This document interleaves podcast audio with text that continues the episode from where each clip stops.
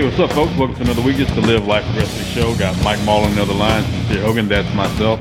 Hey, Mike, what's going on, man? I'm doing good, man. I've been to a couple good concerts recently, so I've been enjoying that. And I was just thinking of some funny stuff. We're gonna get into some. We're gonna get into some inspiring stuff with our guest today. We're gonna get into some dark ter- territory as well. So I thought I would just bring up some funny stories that I'm sure a lot of listeners could relate to. And I'm sure this one's happened to you because you walk your dogs a lot.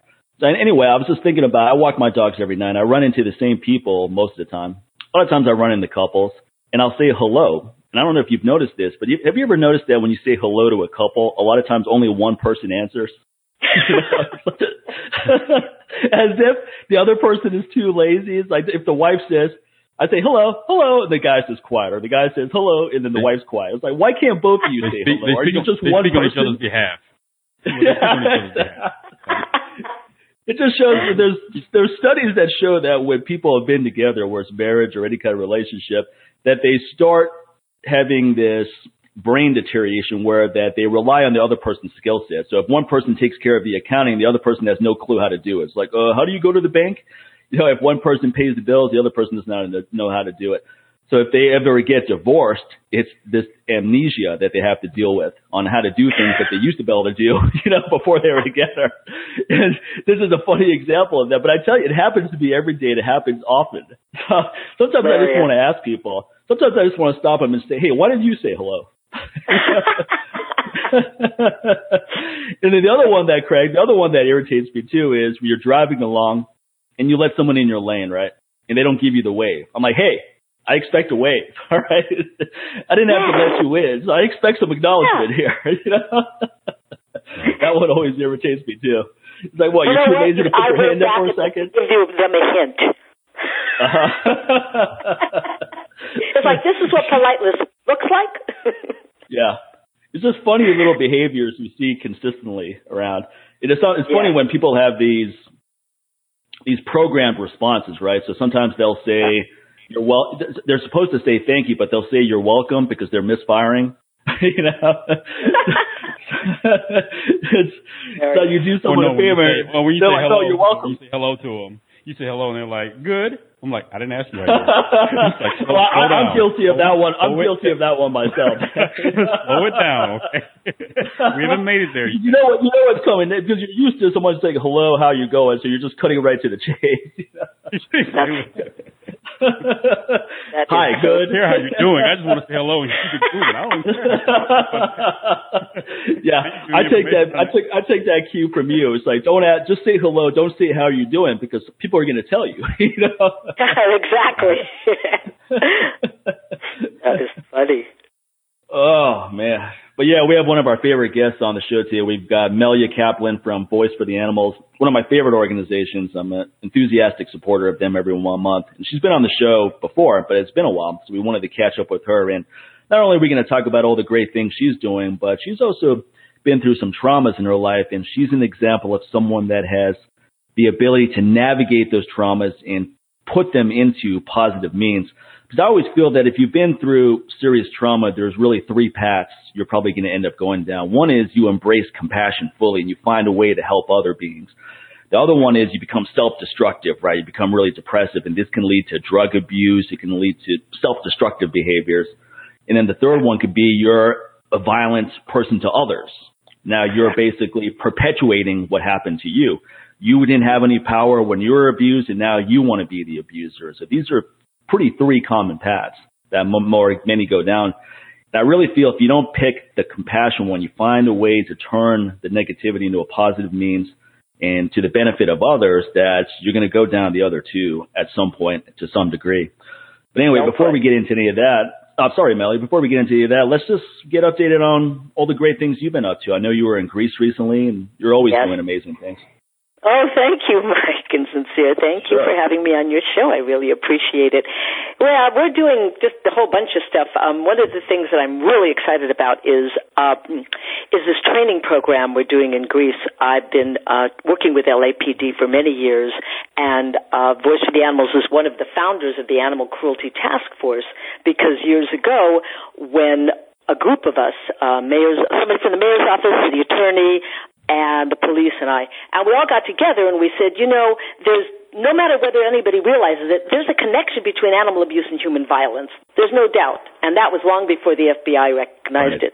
We recognized right. it and we said, okay, we have to put together some kind of task force that people who are armed can go after people who abuse animals. So we had an uphill battle because at that time, uh, it took us six years, by the way, to get this going. What they wanted to do is put the city of LA, they wanted to put it under animal services. And the four of us said, no, no, no. People who abuse animals are violent criminals and they must be met with people who have arresting powers and have guns. You can't put right. an unarmed human being in front of a violent criminal. You can't do it. Right. So we right. fought and fought and fought and we finally got it in into LAPD. It is now a major part of Los Angeles Police Department. It's called the Animal Cruelty Task Force, and these are officers who are trained in animal cruelty and go out on on egregious animal cruelty, burning, stabbing, you know, horrible mm. things like that. Yeah. Neglect is still left to animal services. So after we did that, I then said, wait a minute, there's a lot of other police departments in the world where this kind of training would be very advantageous. And being part Greek, I have spent a lot of time in Greece, lived in Greece, and said, wait a minute, I will see if that's something the Greeks would be interested in.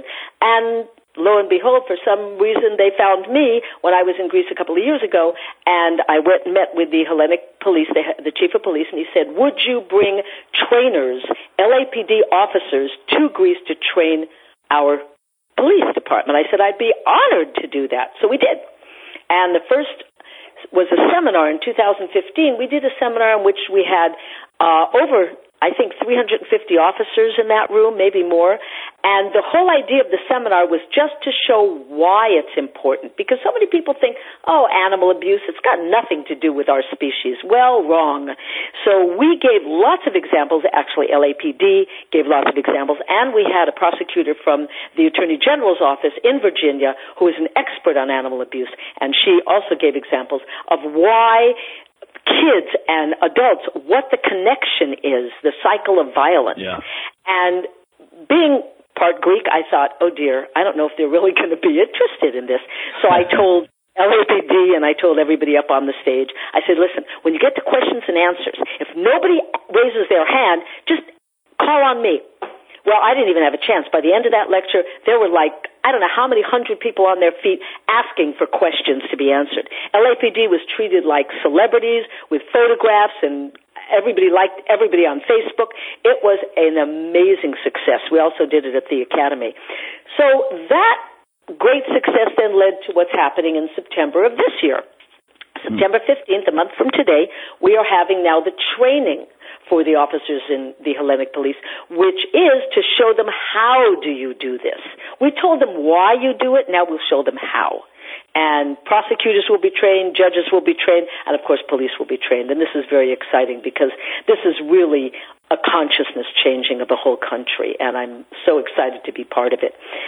So that's one of the things we're doing. The intent to be is to put together a um, prototype that we could then take to other countries. We're already talking to people right. in Cyprus, other countries about taking it around the world to other countries and training police departments.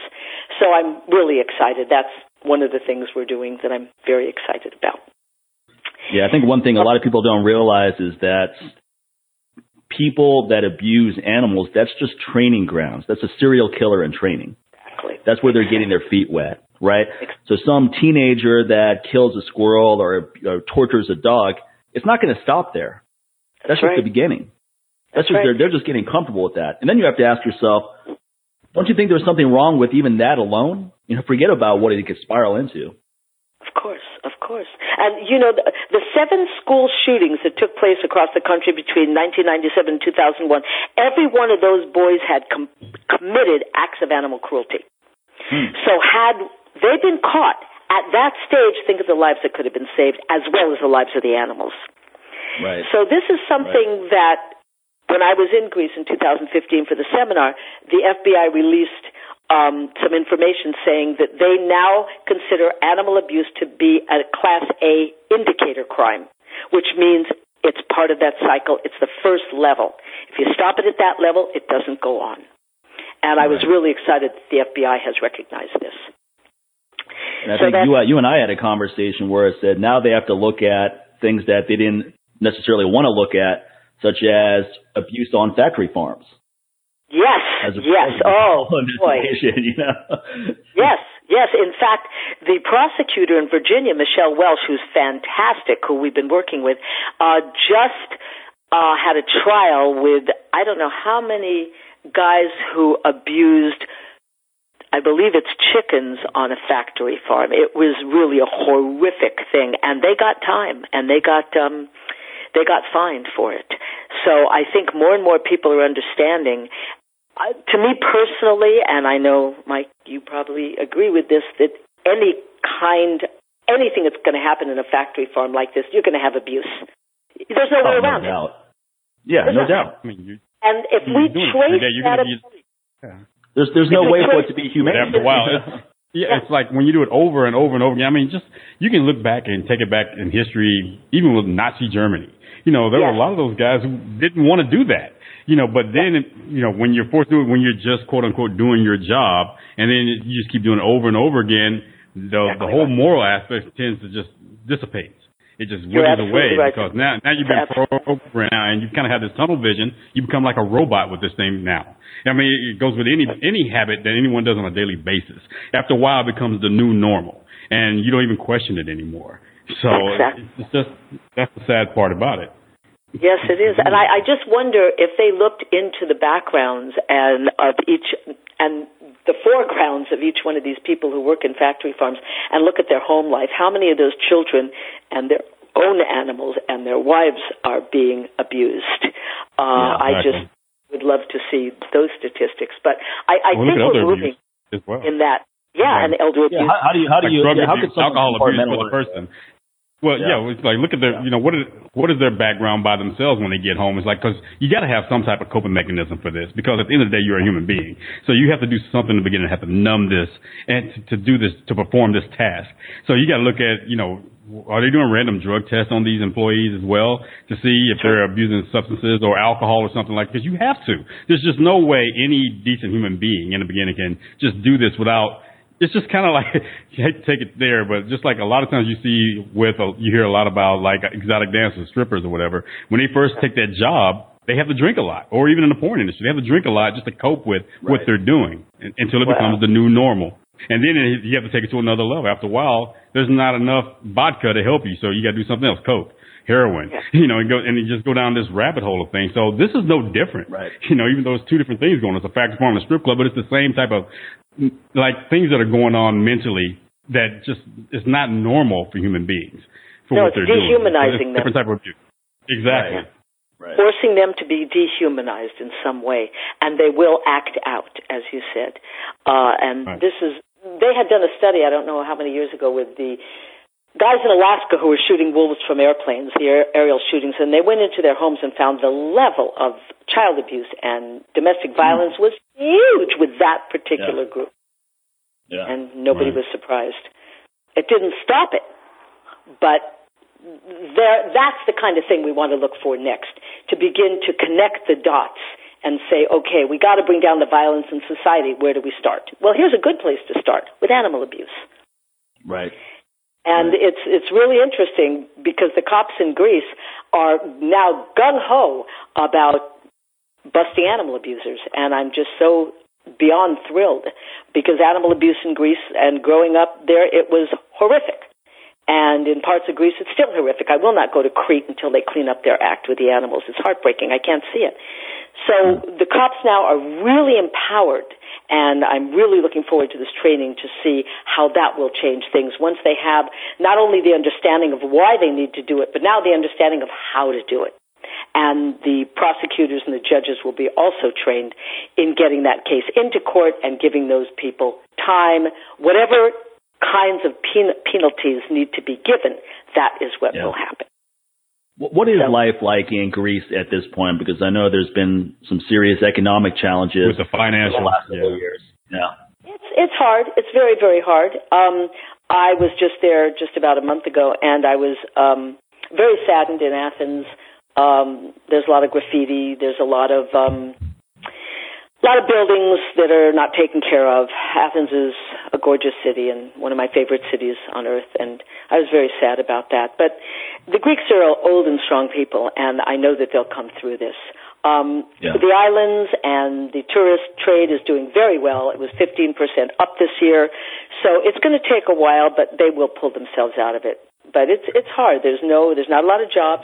And the unfortunate part is a lot of the very talented uh, younger Greek people who are maybe trained in computers or trained in other kinds of skills are leaving the country. Yeah. So yeah. that makes it difficult on the economy too and on the country. So We'll see. But right now, you know, it's funny. Greeks will always be Greeks, even though there is a problem economically. When you go out in the street, the, all the restaurants are full, all the coffee shops are full. Everybody's sitting out and having coffee and tea and laughing and joking and being with their friends, and that that spirit is still there. Right, right.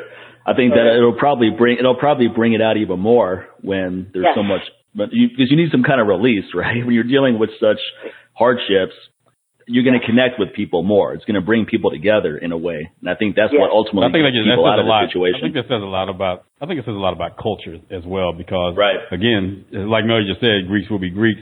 When this ingrained in your culture, this sense of community, you know, yeah. you pull, you all pull together during hard times. So this is not like what's going on in Europe now is not brand new. I mean, this has gone on for centuries. There's always been some type of hardship, whether it's plagues or some type of pro, you know poverty or it's natural disasters, or something like this, when it's in your culture to be communal and work together and go beyond you know, where families just beyond just blood or whatever.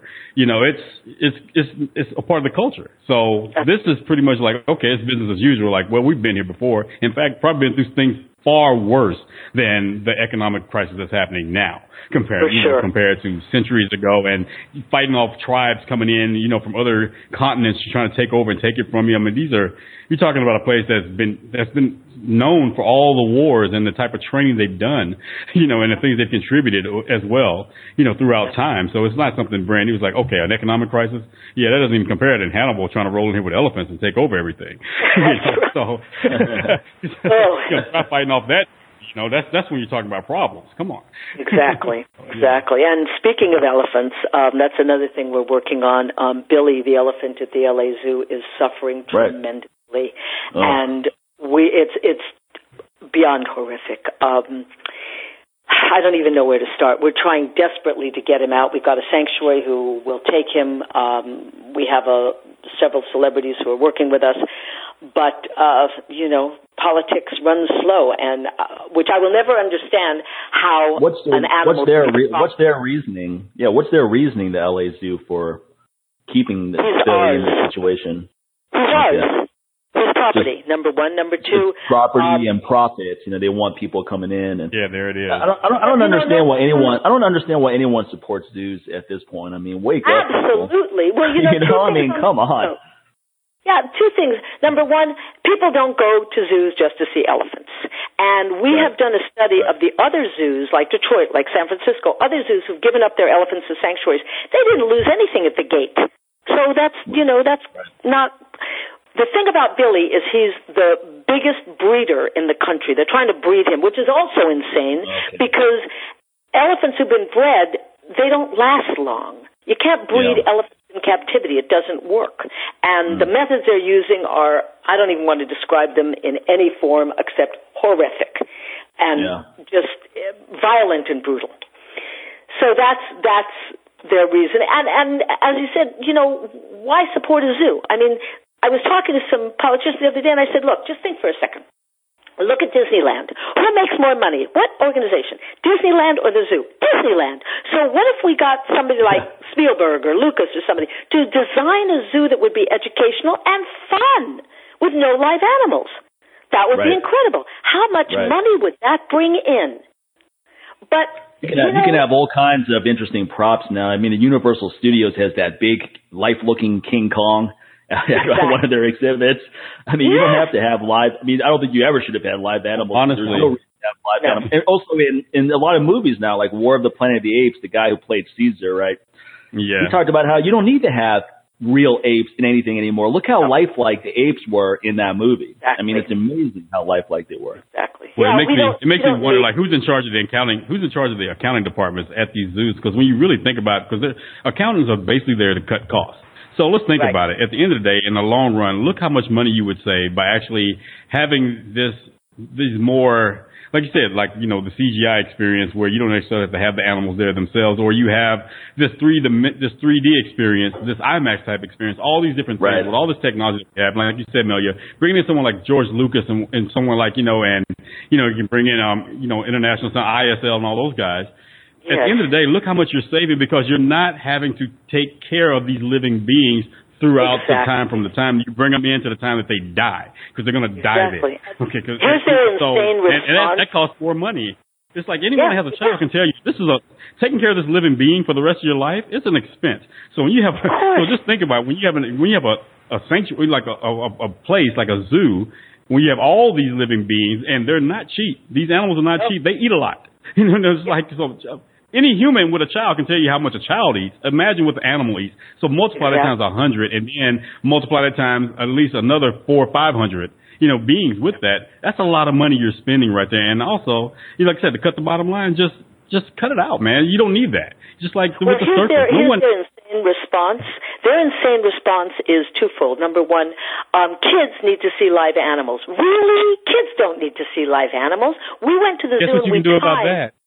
Yeah, we, we timed how much time a kid spends in front of the elephant exhibit. It's less than a minute. How much time do they spend at the concession stand? Six minutes. So, what are they learning? Nothing. Well, here's and here's how you combat that. It's like with all that money you're saving without having real animals there, you can provide scholarships and you can provide money for trips where these kids can actually take trips to other countries or whatever field trips and, and, and go fly to these other countries and actually go on a safari. You know, where they're in their natural environment and, and do that. Well, I mean, you, don't, you don't- you don't even have to go out of the country nowadays because there's so many Yeah, I mean, good there's a lot of sanctuaries, such as Elephant Exactly. Sanctuary in Tennessee, and there's other sanctuaries. There's sanctuaries for chimps. I mean, there's sanctuaries for all kinds of animals. That's right. And They there's can go one in right- Northern like California they can called Austin. Pause. And there's right also here. webcams all over the world. Right. So it doesn't Right. make any sense. But when they got up and they testified, what the head of the zoo said is, well, everybody needs to have the smell and the s- and the sight, the smell. Really? Really? we can bring, we can Really? bring The, that the in in a smell is heartbeat. depressing. yeah. Well, you know Yeah. what? All I that- know. I mean, if you're in LA, if you want that smell, you can go to Skid Row, and while you're there, once you go ahead and feed the homeless while you're there, you can get that smell, and you can contribute by helping them out by feeding them. as Exactly, something about the exactly. So we're Well, trying it's our kind, best. of like, it's kind of like the analogy we brought up last time, right? Because we talked about this last time you were on, and I equated it to imagine it. imagine if we have we had tours of prisons where you took a bunch of kids to any prison and you just walked around and you looked at people in cells, and these are the worst people in the world, right? That would be considered unethical, though. They're like, oh, we can't have people coming Right. in here looking at prisoners, and these are the That's worst right. people ever. So why do we care about their rights? They're not animals at the zoo. It's like ding. hello, there you go. So we haven't gotten there yet. I mean, some people are are there, but the people who are running the zoos don't get it. Most of them, some of them get it, but most of them don't get it. But I think we're definitely moving in that direction. I know that in Greece we have no zoo, and all over Europe there are many, many countries in South America too where circuses are illegal and exotic animal acts are illegal it's happening. People are understanding you can't do this. And the other part of this is these animals come from their own habitat. If we don't leave Right. them in their habitat, not only are we harming them, we're harming us. There's no difference. ecosystem. Yeah, Yes, but exactly. to- Our ecosystem is breaking down because we've taken them out. So, you know, and then the zoo says, of course, well, you know, they die of the ivory trade. Well, not necessarily. There's a lot of great things that are being done in Amboseli uh, by Joyce Poole. There's a great things that are being done to stop the ivory trade, and they're succeeding. They're dyeing Yeah. elephants' trunks pink. They're dyeing rhino horns pink. They're doing lots of things. They have the guys who before were killing for for the ivory. Now they're hiring them as guards, and they are paying them more money, and they're being able to support their families because ecotourism is very large. So there's really a much better solution to all this than this old, outdated method of thinking. But Yeah. it takes our species a while to get there.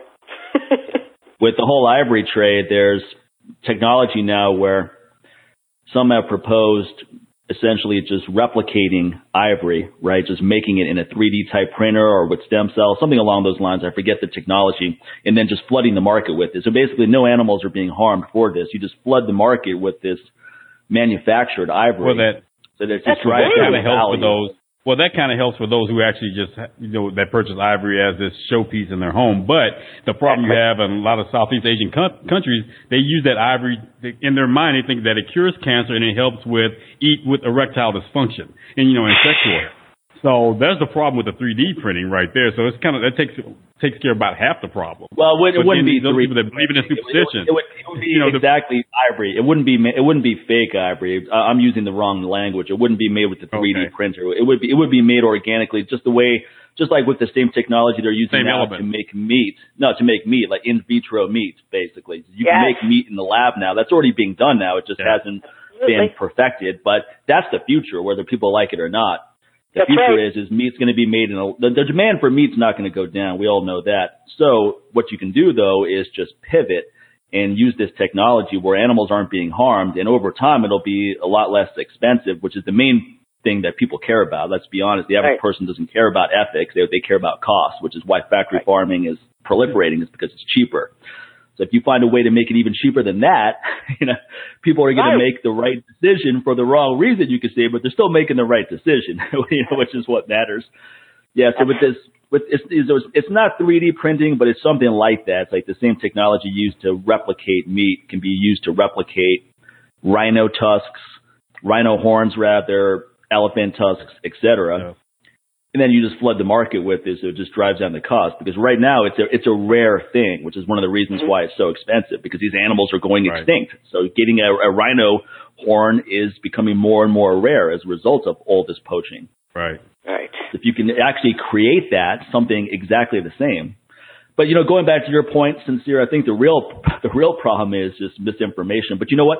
I talked to a guy in South Africa when I was out there teaching a course, and I brought up the point you did about people using this for as an aphrodisiac, and he said that that's a real Western myth. He's like, that's one of about a thousand things that Wow. the Asians feel that the rhino horns is used for. Like the main reason why they use it is not as an aphrodisiac because Viagra is huge in China. you know, Viagra is huge Yeah. all over the world. Everyone's Oh, I popping have, Viagra, I, I have Cialis, the you spam name email. Show it. Okay. I get the yeah, yeah, exactly. So the rhino horn, they believe it has so many medicinal purposes. It just that like the list is endless. So Mm, that's the reason why it's so coveted and so forth. Just all But yeah, that's yeah, they you know thinking that. I'm sure they can find other things that can that they can use. I mean, Chinese medicine is amazing. There must be a million things they well, can I mean, use. it, it doesn't it doesn't actually help with all those things. So that's that's the other point is they believe it has all these medicinal purposes, but none of that has ever been proven. It's That's a not myth. proven exactly. Just Ri- like, a rhino horn trying is like, the same. A rhino horn is the It's same hire poachers. consistency as your fingernail, basically. That's all it is. Exactly. Just cut off your fingernail and same eat it. There you go. Yeah, it's like Wow. bite your nails. You know, just like, like yeah, how about this? How about this Asian countries? You know, especially China. You know, you want to help. You know, you know, eliminate cancer instead of going out and hiring poachers to kill rhinos. Why don't you work on that pollution you got going on over there? you know, instead of walking around with gas, you know, with masks on all the time. Well, And they're, actually, they're, actually, they're actually do- they're actually doing a better job than we are right now. Well, they're doing a better that job front. I mean, than us you know. now, you know, which is sad. Yeah. It's like, come on, dude. Really? in terms of in terms of moving forward, I mean, they, they haven't lowered pollution Yeah. lower than ours, but they realize it's an actual problem, and they're actually moving in the right direction of technologies, while we aren't. You know, but that's another that's another story, you know, altogether. But with the with the whole rhino horns, tell you what, folks, I'll save all of my fingernails for the next for the rest of the year, and Exactly. then tell me where to, tell me where to send them. You know, I'll even fingernails, get on my toenails, you know, I got it all. You know, I got dead skin and I, you know, that I scrub off on a daily basis. You know, because I, you know, I like, I like to scrub. I like to, I like to exfoliate here. You know, I like to take care of my skin. So it's like I can keep, I can save all that up for you and send it to you. okay. We'll, we'll even put together a, we'll even, we'll even put together a campaign where we get all of our listeners to cut off their fingernails and donate it. there you go. Wow. That's oh, people are so stupid uh, on some of They these are. threads, man. It's just just Well, moronic. thing right Just some of the These are the- conversations you hear. Exactly. Everything from what Mel you're saying with the zoo and everything else. At the end of the day, the one word that comes to mind through all of this, no matter how many excuses they come up with, the word here is lazy. It is, they're Right. so freaking. They're not even stupid. They're just lazy. That's all it is. And they they, they don't they don't want to put in the effort to you know, go through the red tape, do whatever, convince someone that some other older idiot, you know, who won't change his ways, you know, instead of just Yep. firing them and getting them off the board and making these decisions, they just don't want to deal with it. Like, you know what? It's just too much work. It's just, it, this is how it's been. And, you know, maybe the next guy who comes in, he can do that. They're waiting for the next, they're deferring everything to the next person to come in and do it. And guess what? That person's going to think the same way. And therefore, That's nothing's ever going to be done. That's what That's it right. is. The good news here in LA is we have Kidding me, Ed? council. Go ahead. We have a council Yeah, person who's been heading up the That's charge, Councilman Paul Koretz, and several others who are, who are working with him to get Billy out of the zoo. And so there is one council person at least who really has a great conscience and who understands that this is a real important issue to stop the suffering from this elephant. So we're working very closely with Paul. And How much? How uh, much? How much benefit is just public support in terms of shaming? I mean, that's got to have an effect, right? We're just millions Yeah. of people are going. I'm not going to go to the zoo anymore until you transfer that elephant. Uh, this is shameful. You, Yeah. would think that a lot of a lot of times corporations. This is a separate issue, but a lot of times corporations don't make the right decision until they have to. They're not doing it because they want to be moral. They're doing it because they're looking at all the millions of people that are about to bo- or that are boycotting their products or about to boycott Well- their products. They're going, okay, we better stop Well, animal testing because we don't want to lose these people. exactly. But here's the thing you got to Well, look at also. You got to look at this also. You got a lot of schools as well. This is a part of Yeah. a quote unquote education program. So instead of, it's not necessarily just the private citizen you got to worry about. You got to worry about the people that are getting these these corporations that are state funded, aka our education system, our school system. You know, So they're making this part of their curriculum and making it where they're, they, they, when you go to a zoo and you pass by a zoo, the thing you're going to see most in that parking lot is a lot of school buses. So That's that right. right there, when you start getting them, Right. when you start, when the parents start speaking up and you start making them work, and it can happen because that's the reason why you, you're starting to see the elephants not going to be, you know, no longer at the circus because those parents, when they're walking to that circus and they see these protesters out there and they're screaming, they're thinking like, oh my God, now my kids are hearing this. And these parents now have to explain to the kids why those protesters are sitting outside the circus so angry at the parents, but not at the kids. And so they're getting tired of explaining to their kids that, you know what, this is a problem. Okay, no more. You guys need to get rid of the elephants at the, at the circus or whatever else. And so that's what you have to do. So you need to appeal to those parents and, and Yep. get them from, stop them from being so lazy and not just focus on their problems thinking like, well, you know, it's a big system. What can I do? You know, I'm just one parent, right? What can I do? You know, get them, go to those PTA meetings. You know, get outside those PTA meetings. Find out where these other parents, these parents meet up, you know, or at, or at these fundraisers or whatever else. Go talk to them and educate them. And that's what you have to do. And when they realize it, because trust me, at the end of the day, no kid wants to, when, when a child sees an animal, any animal, they're, they're pretty much, there's nothing in their mind that says, I want to kill that animal or I want that animal to suffer. They think it's cute. They want to play with it, whatever else. But when you have to explain to them, like the ones in that cage right there, they're not as cute as the little duck that you saw at the pond. They're they're not living the life that that duck at the pond is living in our neighborhood. It's like that animal's being treated this way. And that kid's not going to want to go there. They're like, well, I don't want to support that. You know, you, you, you'd be amazed how brilliant children are. They, they're already born with compassion. They're taught anger, hate, violence Exactly. toward living beings. They're taught those things. They're not born that way. No, Okay, they're so not. That's the thing about it.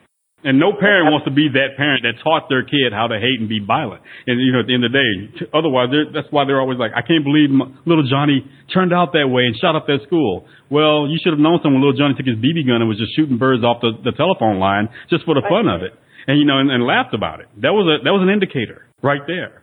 You know, so- so Exactly. he wasn't a misunderstood kid. You just weren't paying attention. That's the thing about it. That's right. That's right. That's exactly right. And that's you know that's our next step is to um, open it out. We're just certain things have to come into play, and we're working on that. It should be within the next month, but we're we're opening it out to let people know what the truth is. And we have zoo uh, vet records, and we have all the information from the zoo which shows the truth. And so it's very hard to deny it when it comes right out of the zoo. Yeah. Right. Although there There's was a there's a there's a there's a new circus event in Vegas that's pretty cool. It's at the Paris Hotel, and it's it's based on the circus from 1900, right? That's their premise. No animals whatsoever in it, and they have these props of these huge elephants, right? Where these people are just operating it. It's not mechanical, but there's people inside of it. Okay, I But understand it, yeah. it looks it looks. I mean, you can tell. I mean, any any Kind of like Cirque du. Soleil. It's like Zumanity a little You bit. can tell, know, yeah, you can tell it's not a real elephant, but it's authentic enough that the kids are loving it. Is where I'm going with this. Right. Little kids are like, I want to, I want to go pet that elephant. I want to get up on stage. Oh, hang out that Well, are there still circuses in Vegas that are using animals? Not, uh, not that I'm aware of. But yeah, I, I there is there's a, there's a there's definitely things that are that need to be locked down. For example, just up the road from here is a place that they don't call themselves a lion sanctuary. Oh, that wannabe sanctuary that you were talking about? Yeah, they try to come off as if they're a lion sanctuary. And went up there one time, mm-hmm. and you know the pros are these these lions are they're not in really small cage. They're in cages. It was not ideal, mm-hmm. but they're not in cages like you would see in a zoo. The people there seem to be very good at taking care of these lions and so forth. That's the good part. Now here's where all of that is nullified, though. They have a breeding program. I was going to ask. These, yeah, a lot of these lions are older lions that are retired from these stupid ass shows on the strip, you know, where they still mm-hmm. use animals. I think there's mm-hmm. one of these two magicians, even though one guy got mauled by the lion. You know, oh yeah. I don't know why there's I don't know why they're still using lions in that show. Why would you want to be in the audience of that show when there's a lion on stage? Don't you? Don't you think right. there's something that could go wrong there? you know? I mean, I don't want to be in an audience where there's a lion on stage where you know that lion may be mad and jump into the audience and say, "I'm gonna I'm going to die, but I'm going to take a bunch of people out with me. I don't want to be in that room. Yeah. Look, anyway, I mean, I even see people. They're, they're, but they're breeding. They're breeding lions. That's the problem with this place. If it were just a sanctuary for for retired lions that used to be in shows, that would be okay. But the, once I heard they had a breeding program, I was like, all right. Now, what are they doing with the lions sure. they're breeding? They're breeding them for these stupid shows. No, they're, they're oh, using. Okay. I was about to say, I'm pretty sure their excuse would have been, "Oh, we need to breed these lambs because they're endangered over in Africa." You know, no, I hear so much crazy. They're not, they're not like, even well, pretending to be that now? noble. oh, okay. they're not even pretending to be that noble. They're, they they'll say they'll tell you directly, like, "Oh yeah, it's for." I forget the name of the show. I've never been to. Obviously, I, I won't go to any show with. I mean, the only show I'll go with to, to see with animals is this one guy at Planet Hollywood where he has it's all rescue dogs, rescue cats and he just puts on the show where he's trained all these animals to do pretty cool tricks. These are all rescue dogs, though. These are basically That's his different. animals. Yeah, totally. Yeah, so exactly. So you are breeding these lions for shows in Vegas. That's correct. So basically, oh my so basically, God. it's modern. It's modern day slavery, is what it is. But I'm not sure the place is still you're open. Breeding, you're breeding work. That's what you're doing. Yeah, that's right. Workers. That's right. That's yeah, exactly. exactly. You're breeding you're breeding lions in captivity for the purpose of entertainment. You know, that's exactly what they're doing. I'm not sure if this place is still around though. I think it may have been shut down because there were a lot of protests and petitions going around and so forth. Good. People put a real spotlight on it. Yeah. Once people know, like Sincere said, once you know, you educate others. Because a lot of times people just don't know. They're like, oh, it's a lion sanctuary. That's what I thought too. Until exactly. I went there. Actually, the first time I went there, I still thought it was a lion sanctuary. And I was like, okay, this is not ideal. I don't like to see lions mm-hmm. in this state, but it's somewhat of a mm-hmm. sanctuary. So I took other people there, and then and then then they had this whole program where oh, you can pay X amount to to play with the lion cub. Ah, and that, that very that was that was very suspect to me. So I go, let me investigate exactly. this a little bit further. And then once I saw what they were doing over there, I go, okay, this is a breeding program. So where where do these lion cubs come from? you know, right. Just, you know, how do you how do you proliferate that? I mean, how do you keep that program? How do you sustain that program without having more lion cubs? Right, exactly. What do you do with the lions, and what do you do with the younger lions? Yeah, that's yeah. once you hear about breeding things like that, that that's right. That's that tells you exactly what's once where breeding comes into the equation, it's a problem. Yep. Exactly. So unless it's unless it's a situation where it's an endangered animal and it's a sanctuary, and those are usually in the countries where the animals are endangered. They're not here. It's not in Minnesota, you know, where they're where they're doing this, or in Wyoming. You know, it's in right. the countries and, where and those animals are going endangered.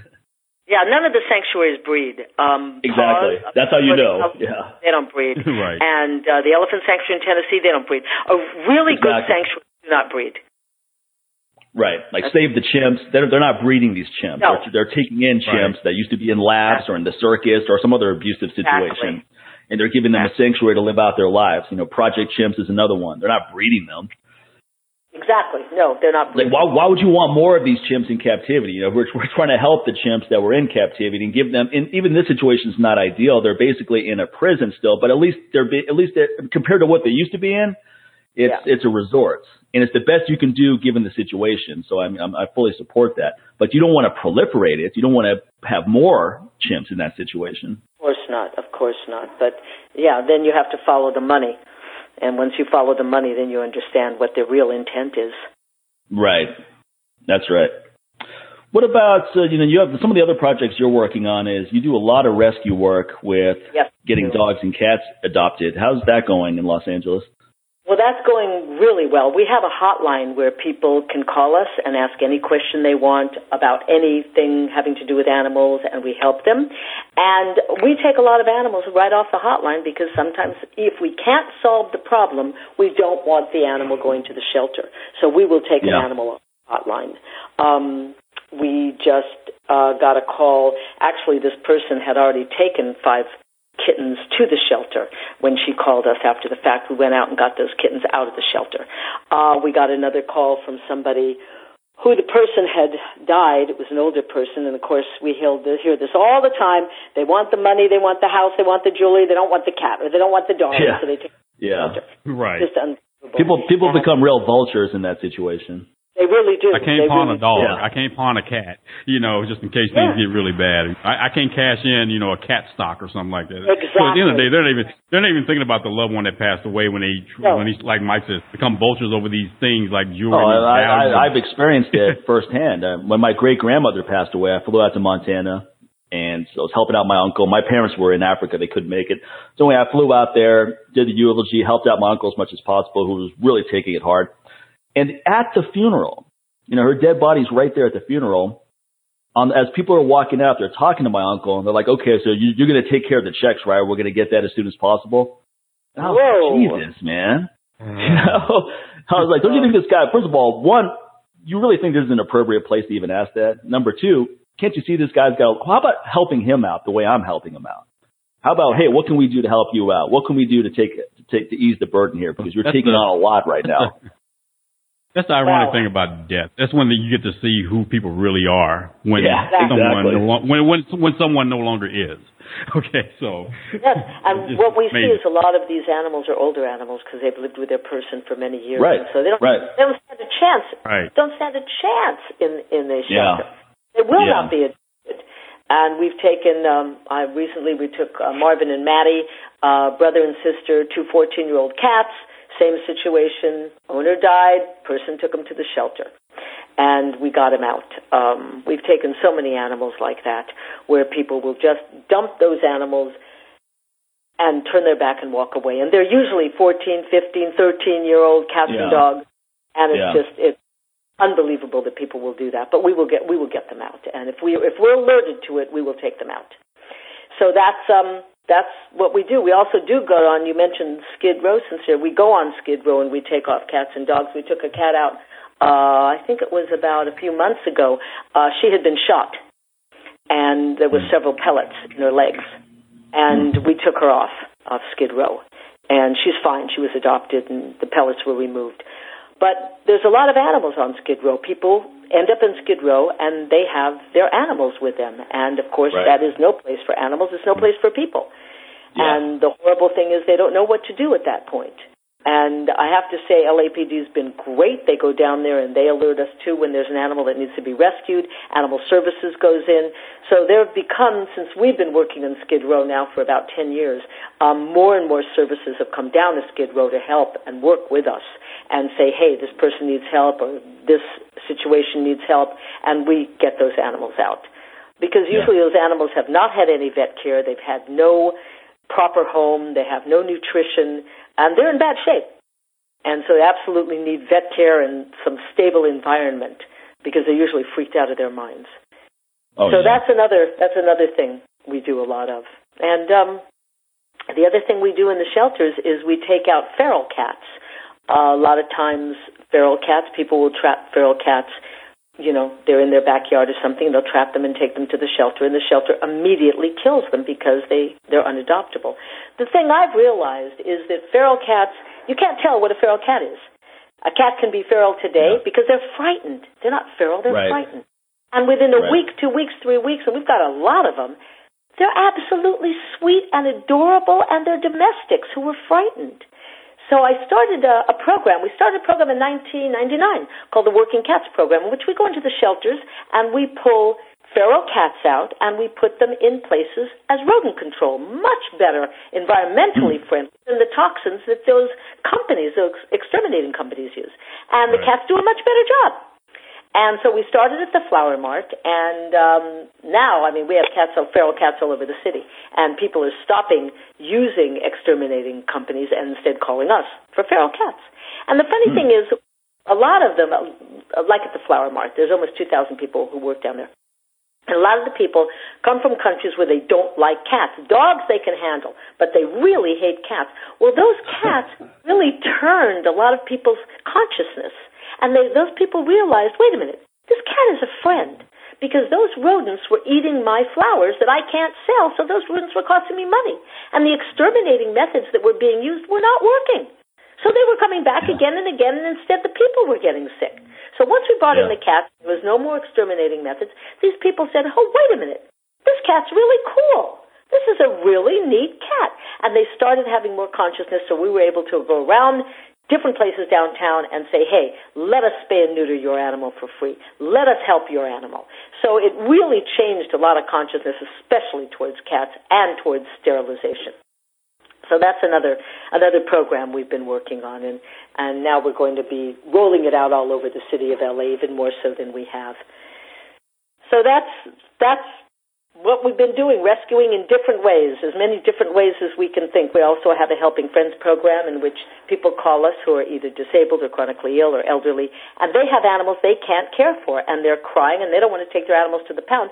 So we pay their vet bill. We give them money for food. We do whatever nice. it takes to keep the animal in their home. Because especially today, people are losing hope. And we yeah. want to give them more hope and let them know that there's somebody who cares about the beings that they love. And we want to keep that love alive in their home. So we have uh oh we have about 200 250 people a year that we subsidize and help them keep their animals. And there are always different people who call us. So those are just no, yeah, there any, yep. oh, let's say are there any are there any opportunities where you guys have worked with like say returning veterans? Because you know, there are a lot of vets that come back and they're dealing with PTSD, TBI, and we talked to Dr. Mark Gordon a lot on our show um, regarding that topic. And a lot of times, even the veterans I have, a lot of them will tell you that what saved their life is actually by, you know, them having a rescue in their life. And he's like, and they, they pretty much tell you that, you know, I don't know who rescued you, who, whether, you know, my buddy rescued me or I rescued my little four-legged friend.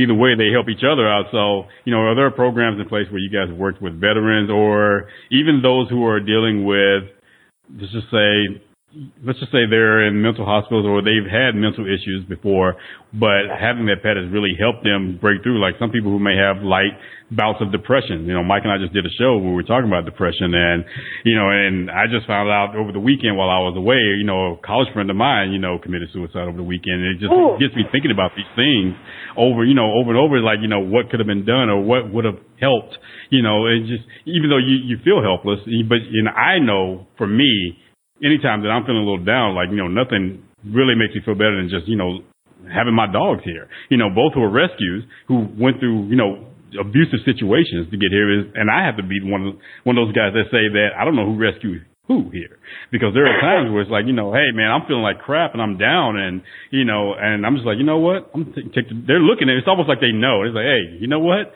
I, I don't know what's going on in your head, but I'm feeling it. You know what you can do? Look at us. Take us for a walk. you know, and, and oh, after that walk, I just feel so much better. It's like, you know, you kind of get that connection. So, and I always sit there and say to myself, I come back on these type of walks or whatever. I'm like, you know what? I wonder how many people out there, man, who are like struggling mentally and going through something, whatever, like how much better they would feel by being in a place where you're taking care of someone that in your, you know, pretty much on the outside looking in is in a more vulnerable situation than you are and how rewarding that is. So you don't feel so alone and isolated and feel like I'm worthless or whatever else. And, you know, so I, I'm just asking, like, are there programs in place where you guys work with people in those situations? Well, there there is a great program. Um, Dr. Lorin Lindner, uh, she has two programs actually. One at the vet hospital at UCLA with birds, and she has a, she works with a lot of vets who work with at birds that have been abandoned, you know, parrots and mm. different kinds of birds, and she's got a bird sanctuary. And the whole place is run by vets. And it's absolutely incredible. It's so beautiful. I've gone many, many times. It's right in Westwood. And she does a great job. And she also has a wolf sanctuary in, um, well, it's out in the country, but she has a wolf sanctuary, and that's all run by vets. So she, and she's a psychologist, so she has worked with vets and done incredible, incredible work rehabbing them using animals, using birds and using um, wolves. Mm. She calls uh, one of her programs is called Wolves and Warriors. So Nice. she, she does an absolutely great job. That that's a real specialty to be able to do that. Yeah, And, yeah, uh, exactly. haven't oh, that's why I'm just sitting there kind of thinking about that. Like, wow. Yeah. You know, Yeah. and I think we're I've heard of I've heard of the Wolf and Warrior one. Yeah, I've heard of the Wolf and Warrior one. That's that's really interesting. Yeah, she's Well, it had me really, really thinking about this over the weekend. I actually was watching, like, you know, um, you know, I was with my wife. You know, she was getting surgery, so of course, when you sit in a hospital room, you really have nothing to do except watch TV, you know, or or read. And it's after a while, it's like, okay, we're sitting there, we're watching, um, um, oh man, we were watching like a marathon of pit bulls and parolees. You know, like you, I've always wanted to watch the show, but I just never knew exactly when the time was or whatever else. And then tends to like I forget about it. But for for some reason, it was a marathon Saturday, and I was just watching all this and just looking at what she's doing with her program Oh, and working with them. So I was like, oh my gosh, she's. And I didn't even realize that she also had, you know, one of her her facilities right close by is in New Orleans. You know, I always thought she was just out in California, but I didn't know she was in New Orleans, so it's kind of close. So it's definitely a place I would love to like go and just check out the next time I'm in New Orleans. But just seeing what she's doing, you know, just it's, it's amazing. It's amazing, especially Yeah. when it comes to pit bulls because they're so misunderstood, and the Oh, media does not help whatsoever. God, it just no, drives the you crazy. really made a mess of pit bulls. I mean, and they've just lied. And she is a wonderful woman, uh, who the person who runs pit bulls. Yeah, yes. Is fantastic. And I'm really glad that she's doing this because it changes the whole perception of pit bulls. And as we say, it's never the dog; it's always the owner. Exactly. Exactly. Yeah. I mean, there's there are several pit bulls in my neighborhood, and they're all the best behaved dogs in the neighborhood by Yeah, far. yeah, in my apartment Because they have- complex, there are plenty of because they have really responsible people. Yeah, the people who have them are really responsible, so they've trained them to just be really. I mean, they just, they just need training like any other dog. Exactly. And uh, exactly. it's what's funny is, I mean, there'll be pit bulls that come to the park, and someone's little dog is being aggressive, and that person will tell the person with the pit bulls, like, "Hey, keep your dog away from my." And the pit bull's just chilling, relaxing, wagging his Exactly. tail. I was like, "Please, you need to keep your dog away from the pit bull, man. What are you talking about?" Meanwhile, the Chihuahua or the Dachshund is just sitting there going off, man. It's just like, whoa, little dude. And those dogs are only acting that way. I'm not saying I'm not saying those breeds are a problem either. I'm, again, it goes No, back to again, the their own. because a lot of times people have little dogs. They think they don't need. Tra- they're like, oh, little dog's not going to do Right. anything. We don't need to train this dog. So they just act a fool. Yeah. I'm, I'm just, I'm even amazed. Like even here in my complex, you know, we're right here next to a major freeway. We're right here, right next to I-10, and it's like the gate. You can, any small dog can go under the gate. I'm amazed at how many people in our complex let their little dogs just, you know, go out and use the restroom or whatever, right there by that fence next to the freeway without a leash. You know, the little dogs. But then, you know, I'm coming with my dogs, and their dogs are just running up, and just screaming and just going off. And you know, my English bulldog is kind of looking like, hey, you know, who's this little dude? you know, like, yeah, yeah, but the, you know, but they're all looking at him when I'm walking him. They're all afraid. I'm like, it's an English bulldog. What? do you- But they hear- they know the word bulldog, and they think all bulldogs are these vicious creatures. I'm like, have you seen this dude's teeth? I'm like, come on. It's like, it's like he's he's just a big baby, which most all bulldogs, that's all they are. Rottweilers, all they're big babies. That's all they are. But you know, again, the media has portrayed them to be these vicious creatures, and these people are like going around with their dogs off the leash, and it's like these little dogs, and they're just barking and snapping and everything else. But I could I could be the butthole and be like, you need to get your dog on a leash and grab my big dogs, and it's like, oh, get your dog away from me or whatever, just to show them how stupid they are in the way they're acting. But my biggest concern is the fact, like, how can you have this dog off the leash right here by this freeway? You're so irresponsible. All it can take is one thing to freak your dog out, and he'll just take off. You may think that, oh, he won't leave me. You know, he has a good thing. He would never leave my side. Blah. And I've heard, I've heard him say stupid stuff like this. I'm like, do you understand what happens when a dog gets freaked out? You know, if it's just a thunderclap, especially by the freeway, or a car wreck, you know, or 18 wheeler blows his horn, you know, all of a sudden, and I've seen it happen. And they they freak out because it's not normal for them, and it can scare them. And he'll run out to the street and he gets hit, and now what? Oh, Fluffy, I can't believe this happened. Yes, you should be able to believe it because you're an idiot. it's like why?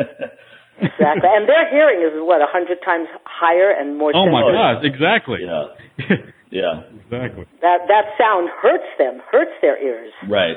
Right. Tire blowing or something like that. That'll tire popping. That sounds like a bomb going off Hell, to a dog. or just having a or having an owner who's like a a college student that drinks a lot with her girlfriends or you know his home his homeboys or whatever and they're all like screaming and yelling while the dog's in there. It's like you do realize Oh. you're you're pretty much torturing your pet right now with your good time that you're having.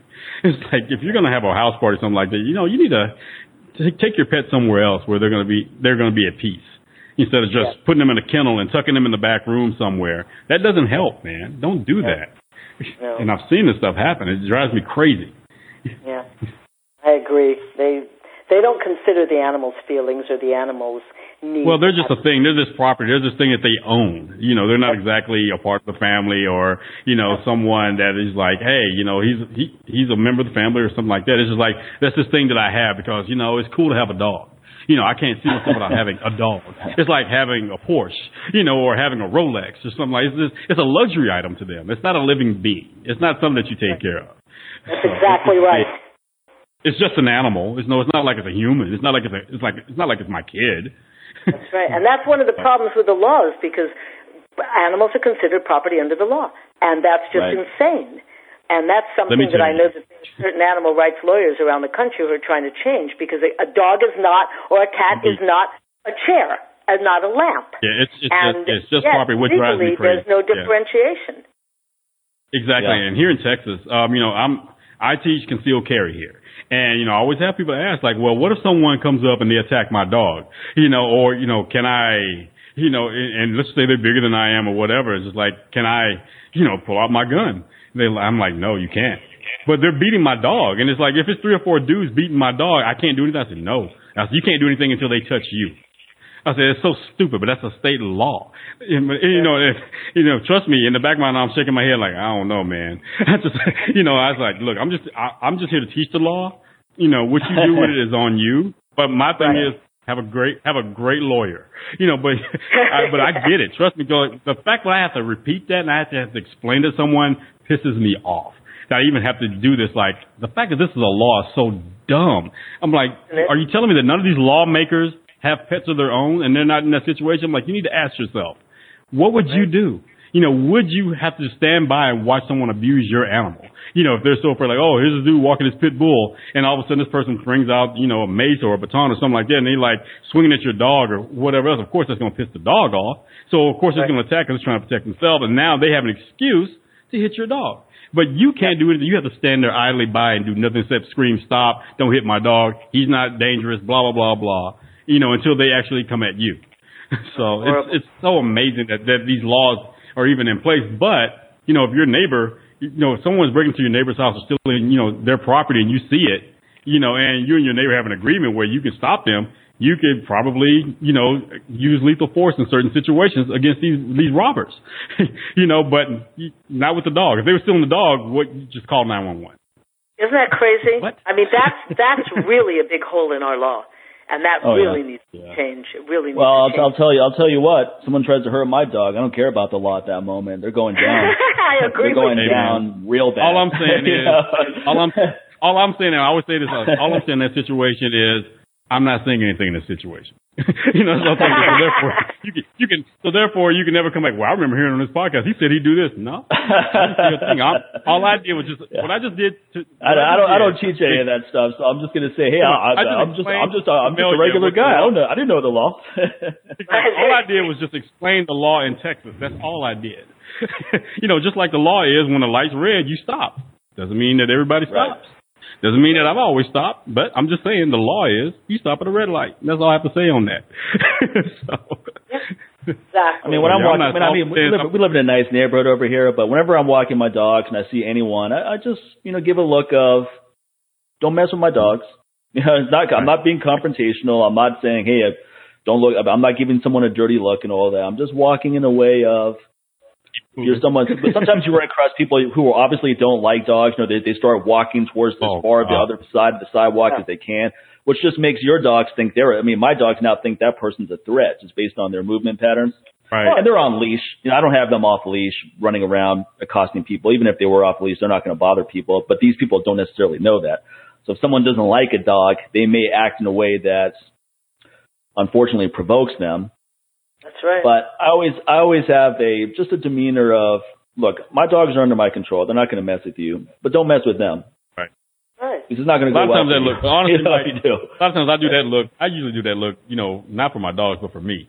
It's like, don't stop and talk. to me. It's just like I'm trying to walk my Well, I do that for me as well. There's always, I always have this neighbor. They want, especially when I'm walking my English bulldog. Everyone wants to stop and wants to pet him or whatever. It's like, oh my god, can I pet him? But they're already in, they're already in action. They're already in the process Yeah, of yeah, squatting yeah, down exactly. to pet him. Exactly. Like, and I, sometimes I'm like, I said, no, no, no, he's not friendly.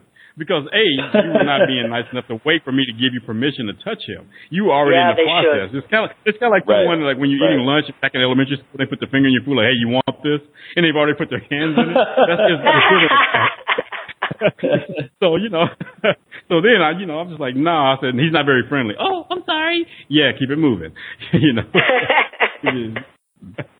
Just because you're next time when I say next time when I say hello, both of you say hello back. all right? be more concerned. Be, be more concerned about saying hello when I say hello instead of trying to pet my dog. What are you doing? No, you have no home training. What's wrong with you, man? right. It's hilarious. Well, Mel, you know, like Sincere said, we've we've after Chris Cornell. I don't know if you're familiar with Chris Cornell, the singer, and then Chester from Linkin Park. You know, they both committed suicide recently this year, and they were both suffering up with depression for a long time. So depression's a topic that you know we don't talk about it every episode, but we like it's a reoccurring theme because we think it's an important one to really get out there. Because a lot of people deal with depression and just never vocalize it. They just Yeah. feel that they have to put on a front of, well, you know, everyone else seems like they're okay, so let me just pretend to be okay as well. Meanwhile, they have all this turmoil inside them that's just going to reach a boiling point. So I know you've dealt with some abuse and depression, but have found a way to channel it clearly into all the things we just talked about. So I'm just curious, how did this whole thing start for you? How did you become so passionate about helping animals? Well, I um I grew up in a very violent family. Uh I was uh the victim of both uh sexual and physical abuse, severe, very severe. And um from a young age and many um people who have such experiences uh you split your mind off because as a child you have to Yeah. survive in a family. There's no place Right. to go. So Right. your mind splits off and part of your mind goes into a place, a dark place, because you don't want to remember it. You can't remember it because if you do, then you're on the street. So the first thing I realized at about five or six years old is that I had to feel strong because I felt so helpless and weak uh, because of what was being done to me, obviously, uh, without my permission and, and uh, so in such a uh, egregious and violent manner. So I began working out. I began dancing and I actually began training, and I became a ballet dancer at six, 16 years old. And that was my first way of establishing my own power. Uh, because if I felt strong, at least I had that. No matter what was being done to me, if I couldn't stop it, which I couldn't, at least I felt physically strong. And at a certain point, of course, as a ballet dancer, you're timed out. Uh, and as that began to happen in my late teens, early 20s, I thought, you know, this is really, I mean, I performed, I did the whole nine yards, and I said, you know, this is, this is not where I am. This is not what I want to do the rest of my life. It's a, a lovely thing to do, but it's not a career for me. It's not something I really, I'm, I'm passionate about dancing, but it doesn't, it doesn't go farther than that. And I always loved animals, and I always, every time I saw an animal in distress, it just broke me up. And so at that point, I had moved to Venice, and um, there were a lot of dogs and cats on the street, and I just started rescuing. And my cousin and I had a, a studio apartment, and within a year, we ended up with six dogs and 14 cats, and in a studio apartment, if you can imagine. And uh, we were sleeping on the floor, and they had the rent of the house. It wasn't very big, but everybody got along. Everybody was fine. And then I realized every time I rescued an animal, I felt so much better inside of me because, as opposed to being depressed, which I went through a long time, many levels Yeah. of depression, um, Right. in in variety of ways. Um, I realized that my depression left when I reached out to a being that needed me. Me. I was the only one at that moment in time that could help that animal. There was nobody else around. And I thought, wait a minute, you know what? This is great.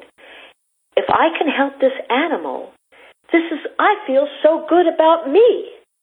So I began rescuing and rescuing and rescuing, and then I started Voice for the Animals. And at that point, I realized, wow, people who hurt animals usually hurt people too. And then I remembered the connection. My father was a furrier. And I realized that was part of the connection.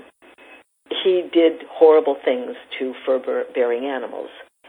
Mm. And that woke me up. And I said, okay, I'm not only going to rescue now, but I'm going to start an organization that will take on bullies in a variety of forms. And we can deal with those people who are harming animals. We can rescue the individual animals. Every individual is important and deserves a beautiful life. And we can deal with the people who harm them, like I was harmed. And that really got me out of my depression. It was just amazing. The more I did that, the more I began to understand the connection, the more I felt better. The more people right. I helped, the more animals I helped, the more I felt better. And it was like, as Sincere said, who's saving who? I felt like they were saving me, and I do to this day. All those animals saved me. I may have helped them, but they saved me. I could have gone down a very bad path in a variety yeah. of ways, and I didn't. Yeah. And it was because of what they gave to me and the doors they opened to me and the opportunities they allowed me.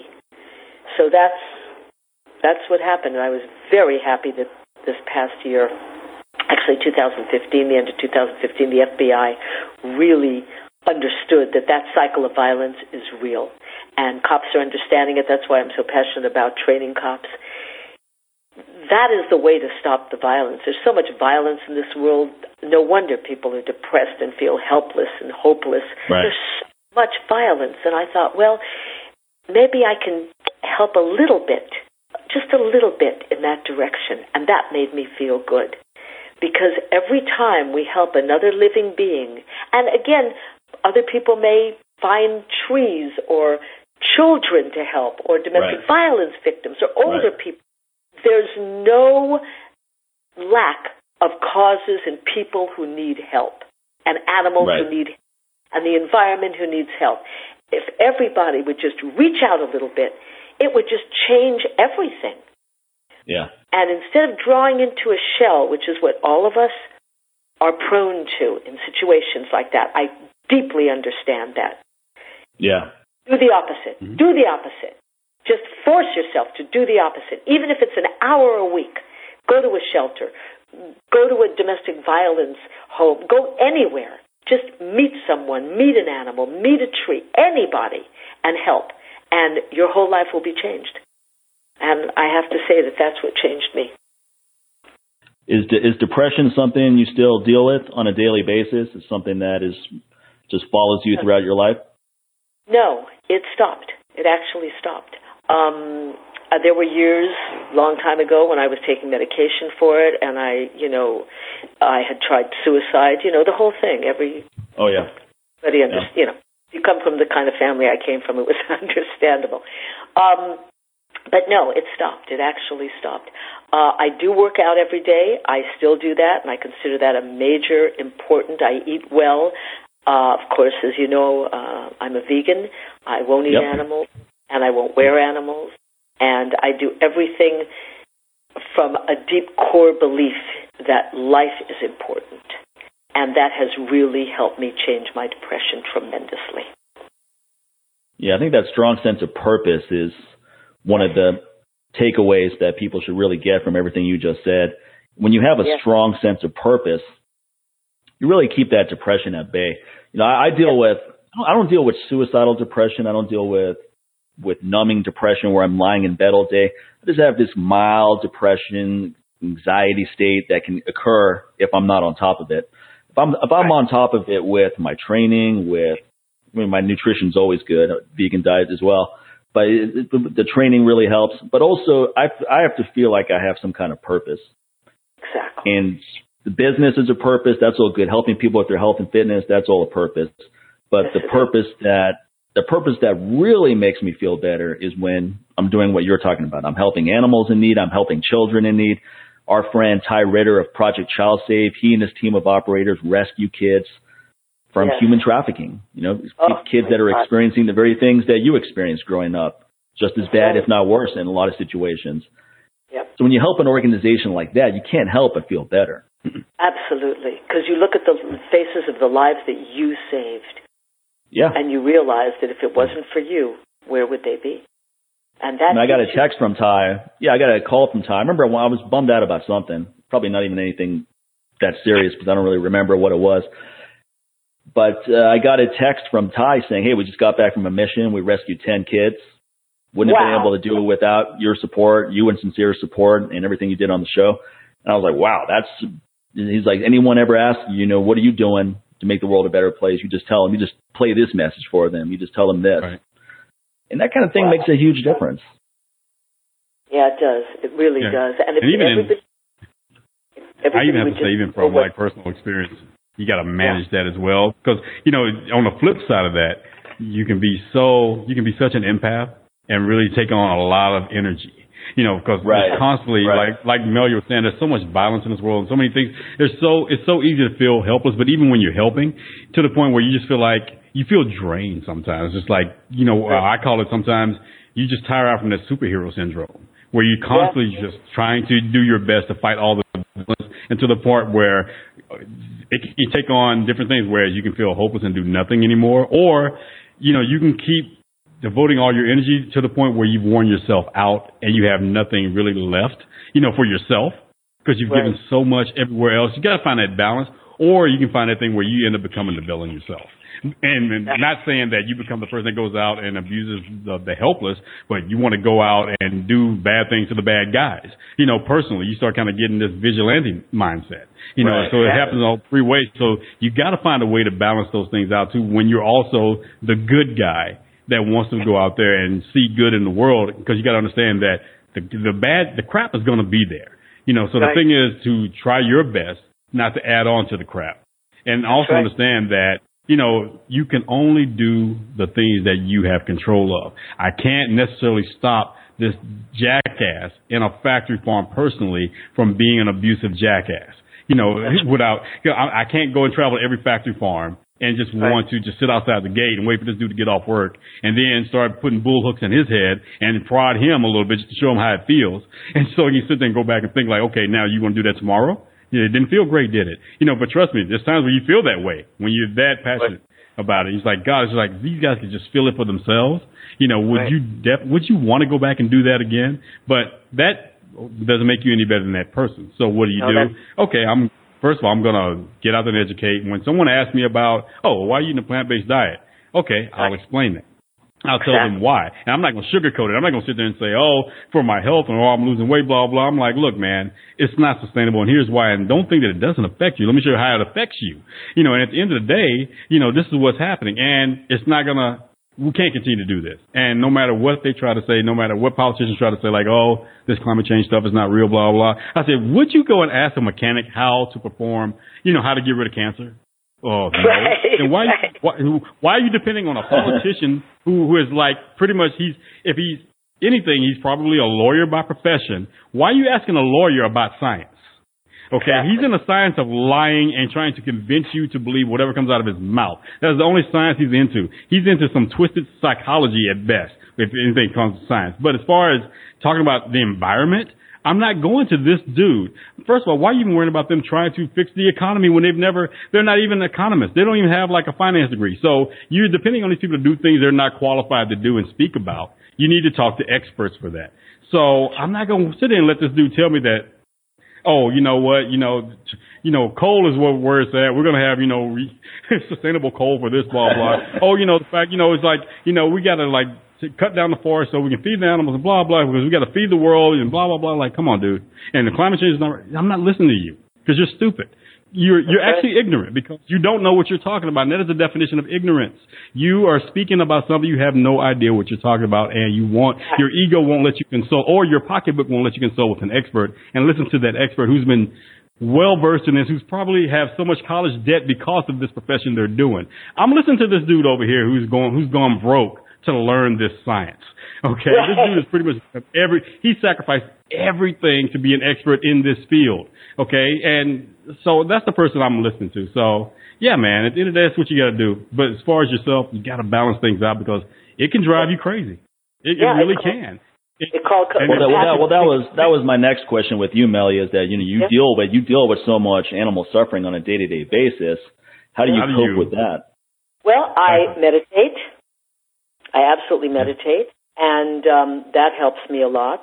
And I, it was something that um, Dan Knapp, who was a reverend, and he actually was the head of animal services for several years and passed on. And he told me something very wise years ago. He said, focus only on the good that you do. If you see suffering, turn away from it and go into the direction of what you can do that's good. And I thought, wow, that's it. That's it. I can't take the rest in because there's nothing I can right, do right. about it. But right, that yeah. which I can help, I will help. And I thought that really helped me when he told me that because one can get compassion fatigue. I think that's what you were talking yes. about. Oh yeah. Oh yeah. yeah. I mean, I get that. I get that every time I look at my credit Trust card me. statement. because yeah. I was looking at I was looking at my credit card statement. Most people look at their credit card statement. They're like, "Look at all this shit I bought. I didn't. I didn't even realize I bought all this crap." I look at my credit card statement and I go, look at all these organizations I donated to. yeah. I got right. I got to pick it. I got to pick it. I mean, not that I feel bad about that. It's it's good, but just sometimes you got to prioritize though because you can't help yeah. every and, single and organization that comes your way. Yeah, exactly. Yeah. What really sucks a lot of times and when you see that, you look at that bill, it's like, God, and there's so many other ones I want to give to, or when you got to make a decision yeah, like, exactly. okay, like right now, it's like, okay, Ty is getting ready to go on a mission, and they're going to need to raise twenty twenty thousand dollars within three weeks okay, look, I want to give a little bit more to Project Child Save, so that means I'm going to have to cut a donation for the next few months for this organization. So then you kind of, it's almost like trying to decide, it's like you, you kind of have King Solomon syndrome. It's just like you got two mothers wanting the baby. And it's like, okay, I got to make a decision. Okay, y'all both want the baby? We're going to cut the baby in half. Wait a minute. What kind of decision is it's just like, and that's how I feel yeah. sometimes. You have to sit there and make, think about that sacrifice. It's a, tri- it's a triage type situation. I remember there was an episode exactly. of MASH. I was one of my favorite episodes in MASH. Used to love watching that with my mother all the time. Is there's an episode where you know the main character Hawkeye is working on this guy. And he's like, okay, I think I can save his leg. It's just going to take a while. You guys are going to have to handle all these other patients. And then one of the other doctors who was handling another patient flips out and he just leaves the room. So now all of a sudden he has to make this decision. He's like, okay, do I save this guy's leg or do I save that guy's life that he just abandoned over there?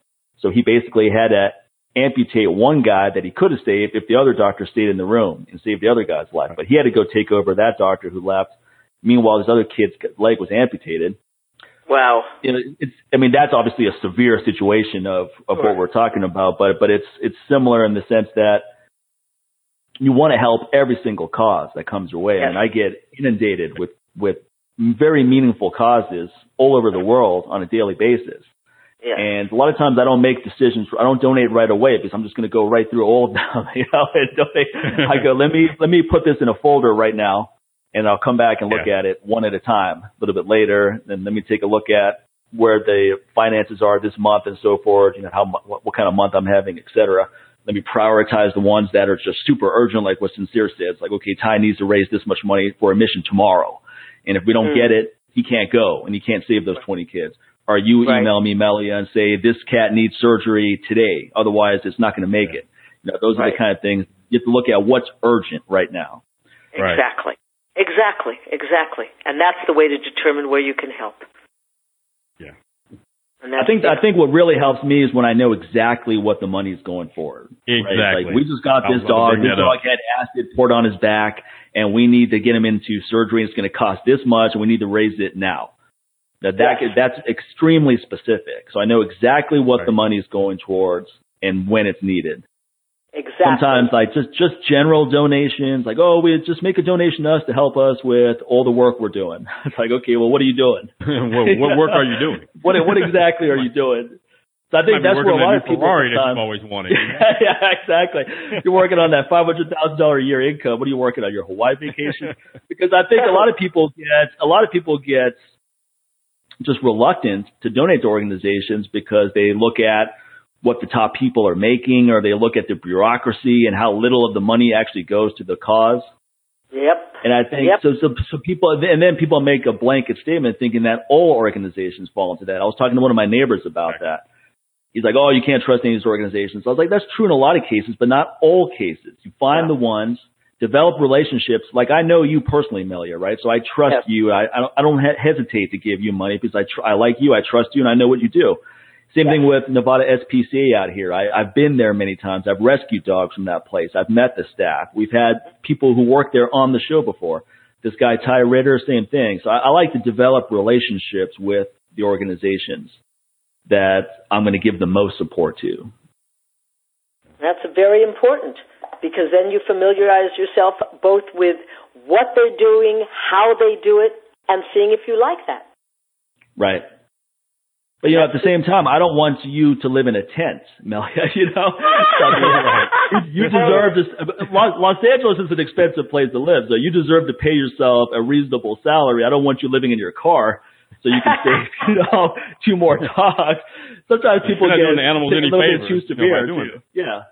Sometimes people are like, "Well, they, they those people shouldn't be paying themselves at all." It's like, well, how are they supposed to run the organization on zero? They're supposed to work a full time job at on the side. I mean, some people just get really unreasonable too. It's like, come on, Yeah. you know, they're I- devoting their life to this. Yeah. So let's- let's let say, them live know, a comfortable life. The organization on volunteers. You can't run an organization on volunteers because volunteers have jobs. Right. You need people Right. to be absolutely committed to be there at certain times every single day and do certain things. That's not a volunteer. Right. Absolutely.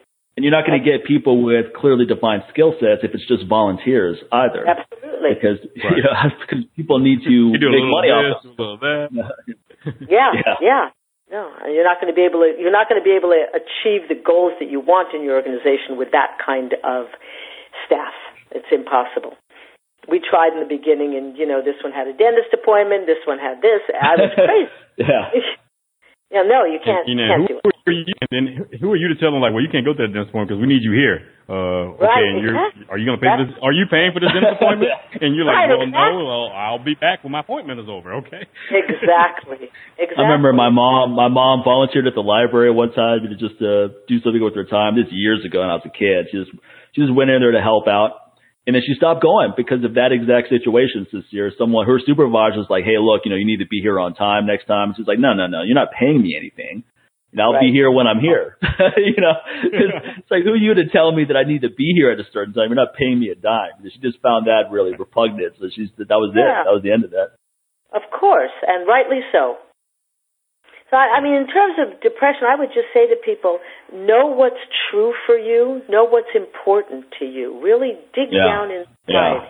And when That's you very good advice. questions, yeah, you're going to find out your direction. And it will lead you right out of the depression. Yeah, I mean, if you're if you're living a life you don't want to live and it's totally Right. inauthentic, that's depressing. You know, how are you going to be happy in that situation? you know, that's depressing. And Even so many you just people are. mentioned. Yeah. Trust me, So on a daily basis, you're committing are. suicide on a daily basis when you're when you're living Yeah. a life where you're dying in a life that you didn't ask for. You know, That's right. but you, but you've accepted and chose it anyway. You know, just so I would tell people stuff. Find out who. Look, man. Once you know who you are, who you truly are, you know, you can do a lot more. You won't be feeling as helpless because at the end of the day, when you really know who you are, even when people come at you like, "Oh, how can you so and so?" You know, because I can. you know, or why you do this? Because I know who I am. It's like you, who are you to question me?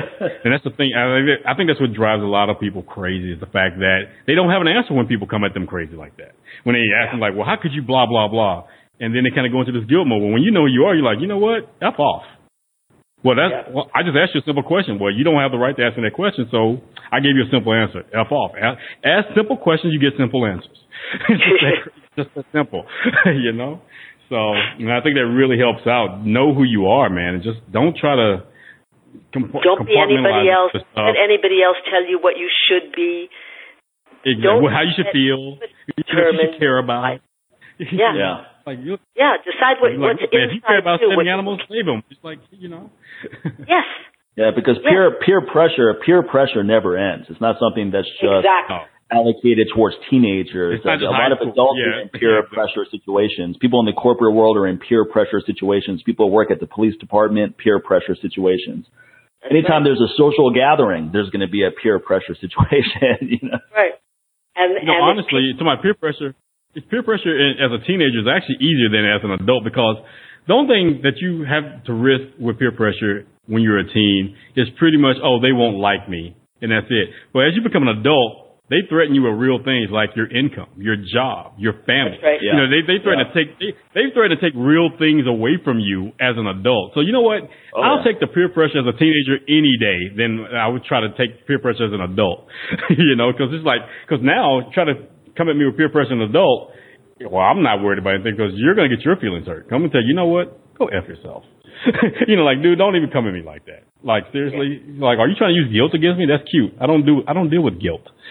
so, and once you, and when you do that, people look, they look confused because it's amazing when you tell someone like, I could care less about guilt. You know, that emotion sucks. It means nothing to me because so many people live with that so much. And I think that's why a lot of times when you have situations where we talk about Project Child Save and we talk about Voice for the Animals, so many people feel so guilty if they can't do something right then and there, or in their mind they think they can't do anything. They're like, well, man, you know, I just lost my job. I don't have any money. Okay. But you know what you do have? You're, you're actually listening to the show on your computer. So you know what you have?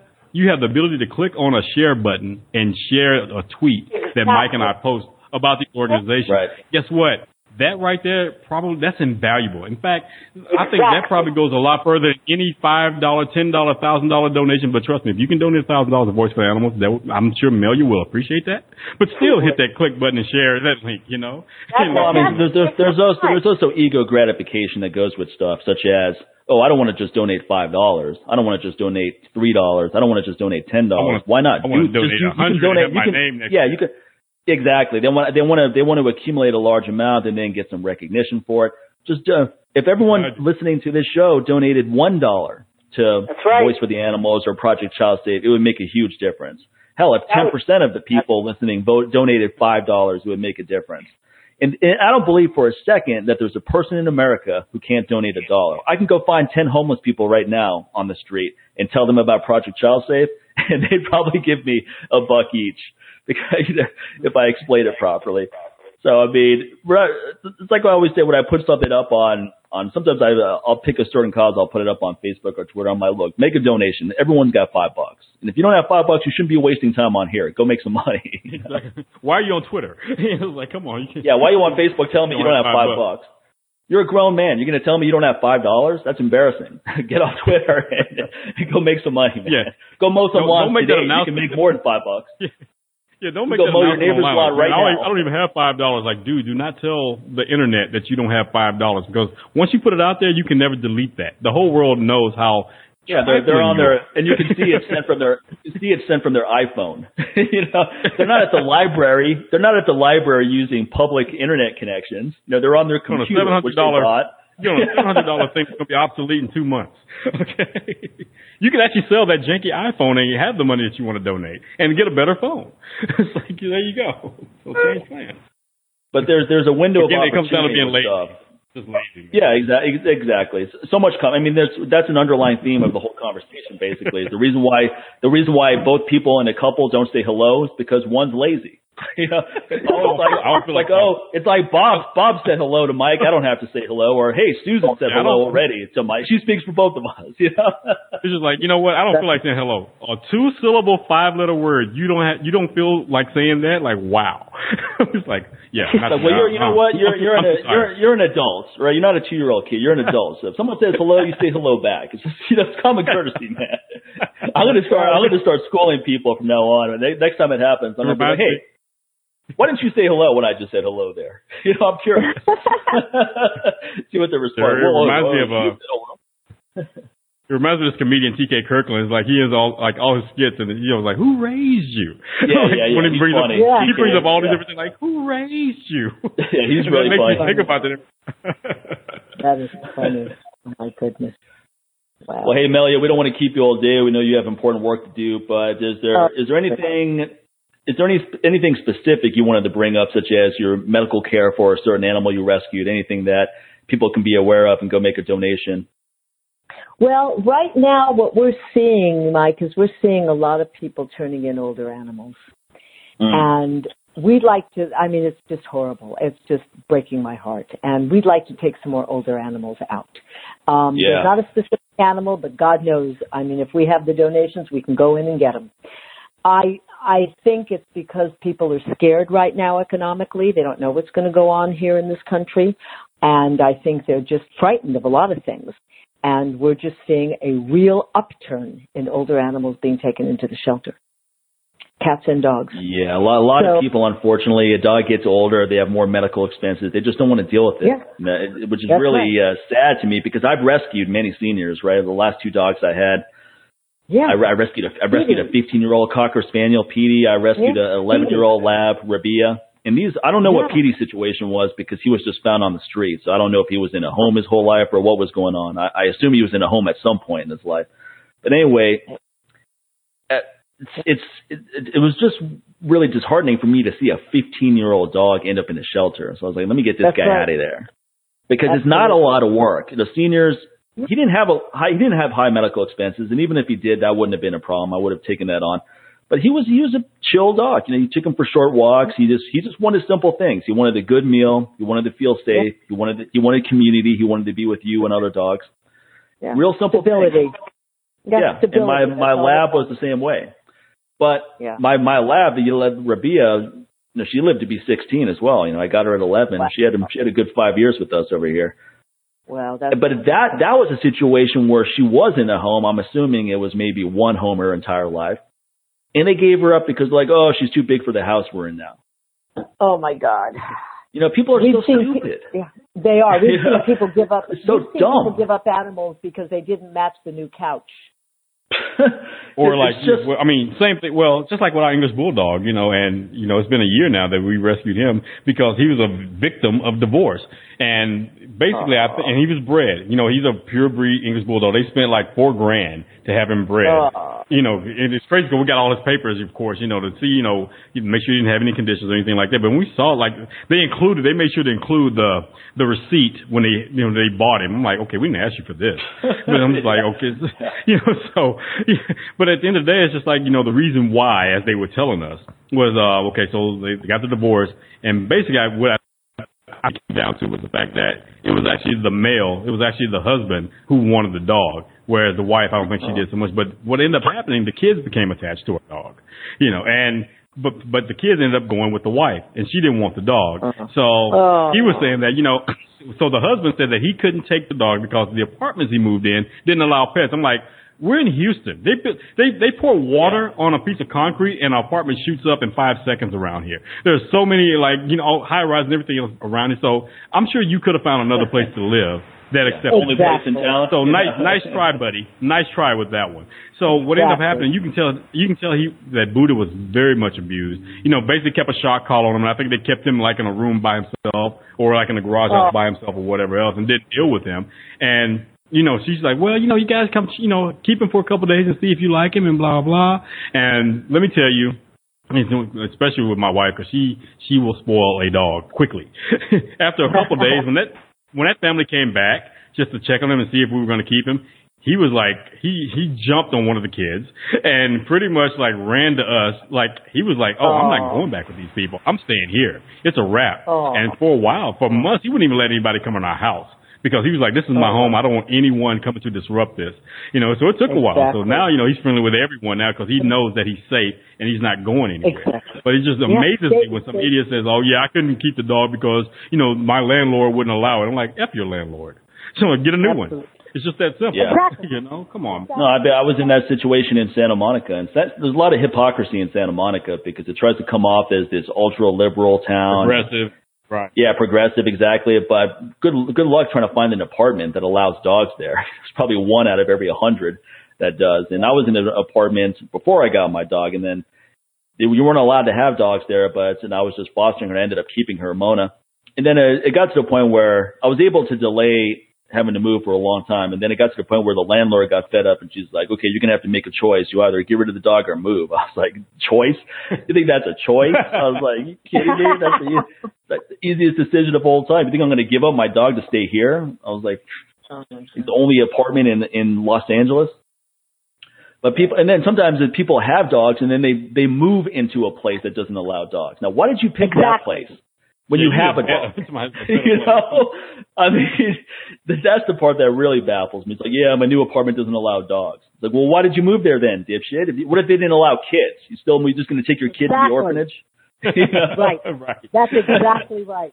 You know, the other thing we're seeing is we're seeing an upturn in violence against animals. And we're seeing animals end up in the shelter with various breakages and, you know, Mm, various right. things which have shown that human violence was occurring. Yeah, that's happening that- here too. Yeah. Yeah, it's happening there too. Yeah, that, that's what they were telling me at Nevada SPCA. They're getting quite a bit of that. Animals with Yeah. abusive backgrounds ending up over there. Yep.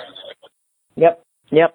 And uh, we've got a great trainer, and so we work with them because these these dogs will fight back. We took that little dog, Oh, yeah. and my God, Yeah. Yeah. great training, he's fine, and the right situation. And these animals, Right. they can all be turned around. They just need stability and love. That's all they Yeah. need. Yeah, very, very quickly. That's it. Yeah. Yeah, and that's so. They're, I mean, they're no different. They're no different than children, you know, who come from Exactly. abuse situations or, or in foster care, or whatever. They just, look, man. Are you gonna Are you gonna collect a check this month and dump me off to another family? That's all they want is like, okay, should I get used to you or not? And after a while, they stop getting used to people. It's like, okay, I know this is temporary, and let me just prepare. It becomes a survival mechanism for them. So they don't Right. want to get attached to anything, you know. But at the end of the day, it's just like that's all they want to know is like, am I safe here? You know, are you Right. going to be good to me? They don't ask for Right. much. It's just like you know, No. just, just don't hurt me. That's all. Just don't hurt Exactly. me. Exactly. Start And there. that seems I'm not even. un- They're not even to the love un- part and caring and rubbing and petting. I was like, dude, just Yeah. don't hurt me, or otherwise I'm going to have to try to hurt you because I'm an animal. That's what we do. you know, exactly. pure basic Exactly. animal instinct. That's right.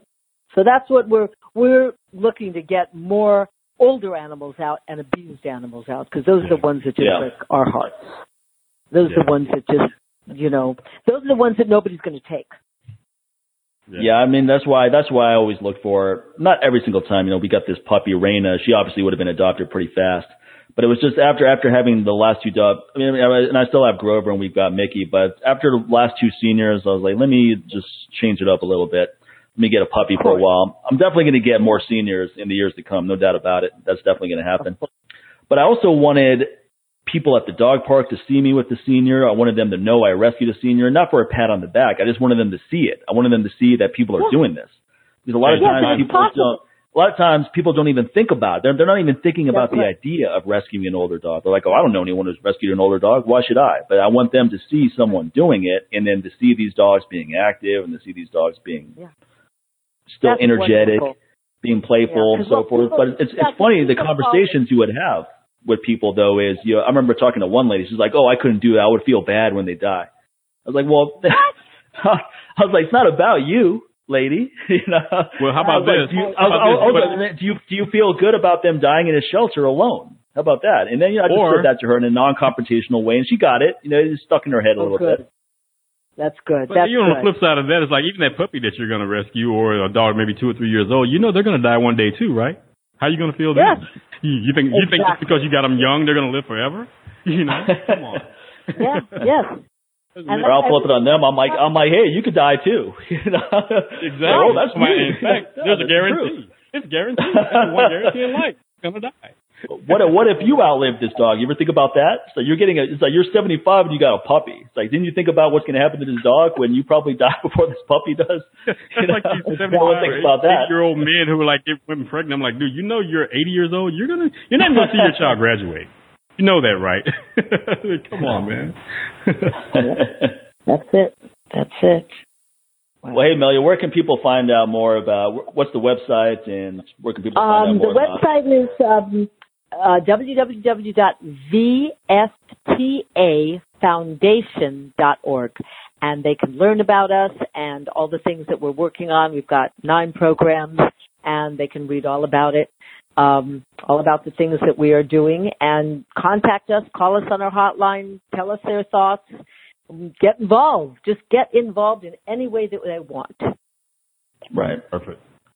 And also, there's just real one real quick thing also for for people that are reluctant to adopt or maybe pick up a Mhm. even any dog, especially a senior. You can still go to the shelter and walk these dogs. You know, you can take one day out of the week. Take the dog out for the day. But hey, I'm going to pick up I'm going to pick up this 15 year old guy and I'm going to spend the afternoon with him. You can still do stuff like, like in that. Austin. In Austin, actually, they have a program in Austin where I think it's called an hour a day, and you know, you just sit there and you sign up, and you just pick a day and you just go and walk a dog. You know, it's like people from all over the city they do that, and you know, so uh, is that uh, and Austin, I think, prob I think maybe has the highest number of no kill shelters I think in the country as well. So they're very what? they're very on point when it comes to rescues in Austin, yeah, man. But wow. you know, it doesn't take much an hour. Come on, an hour on a yeah just say like a Saturday or something like that. Come on, man, just walk them out because that that goes a long way for these animals. They're like, oh, you know, it's better than just sitting there being stared at through a kennel and waiting for someone to pick me. You know, pick me. you know, because I know that gets old too. If you're an animal, it's like, dude, really? Well, that, that's one thing I like about, about Nevada SPCA. They don't allow that anymore, where you just walk in and you just go down yeah. each row, look Shop. at each dog. Now, now, yeah, exactly. now it's now they have a computer screen at the front desk where it says, okay, pick the dogs you want to see and we'll bring them out to you. But we don't want a bunch of people oh, just walking around here. Wonderful. Yeah, oh, because oh, it's it, it's like it's like what Sincere said. You just have these people walking by, oogling and looking. You're like, oh, look at this guy. Oh, look at this dog. It just makes them it's a cheaper, more anxious. It's a cheaper zoo. Yeah, it's a cheap yeah. dog zoo yeah. at that point, or a cat zoo. Yeah, yeah, same exactly. thing. So I thought that was a really good idea. I thought that was I a really good the, idea. And plus, you don't you don't really. I mean, it's overwhelming too. You're just looking at one dog after another after another, and then yeah. they're barking and some are agitated. It's better just to look at yeah. the screen, read their background, be like, okay, this dog looks like he or she may be a good fit. Let's take a look exactly. at one at a time. They bring out each dog, see how they interact with your dogs if you have animals.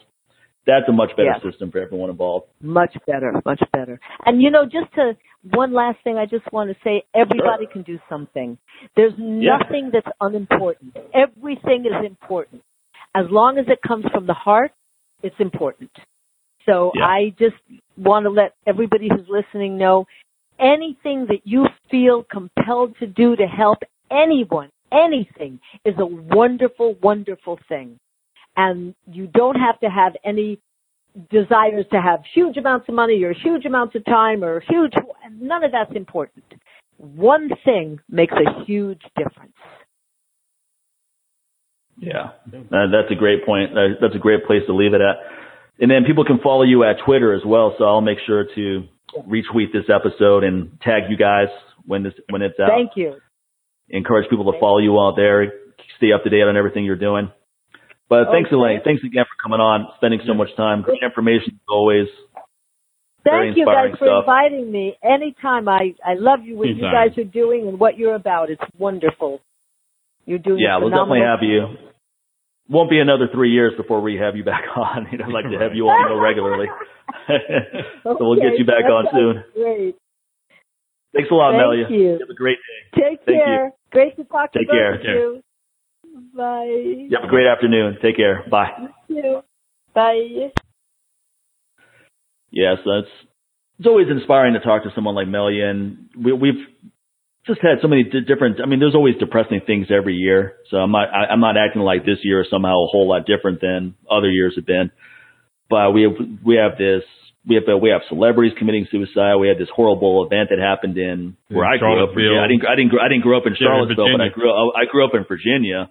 And that, Right. I was watching the Vice episode on that whole incident, and they were talking to a lot of these white nationalists, which you didn't see on CNN, right? Vice actually interviewed these white nationalists, Exactly. and that that was really disheartening for me to watch because Oh. I, I I didn't I wasn't friends obviously with people like that growing up, but I had interacted with I, I came across people like that growing up in Virginia.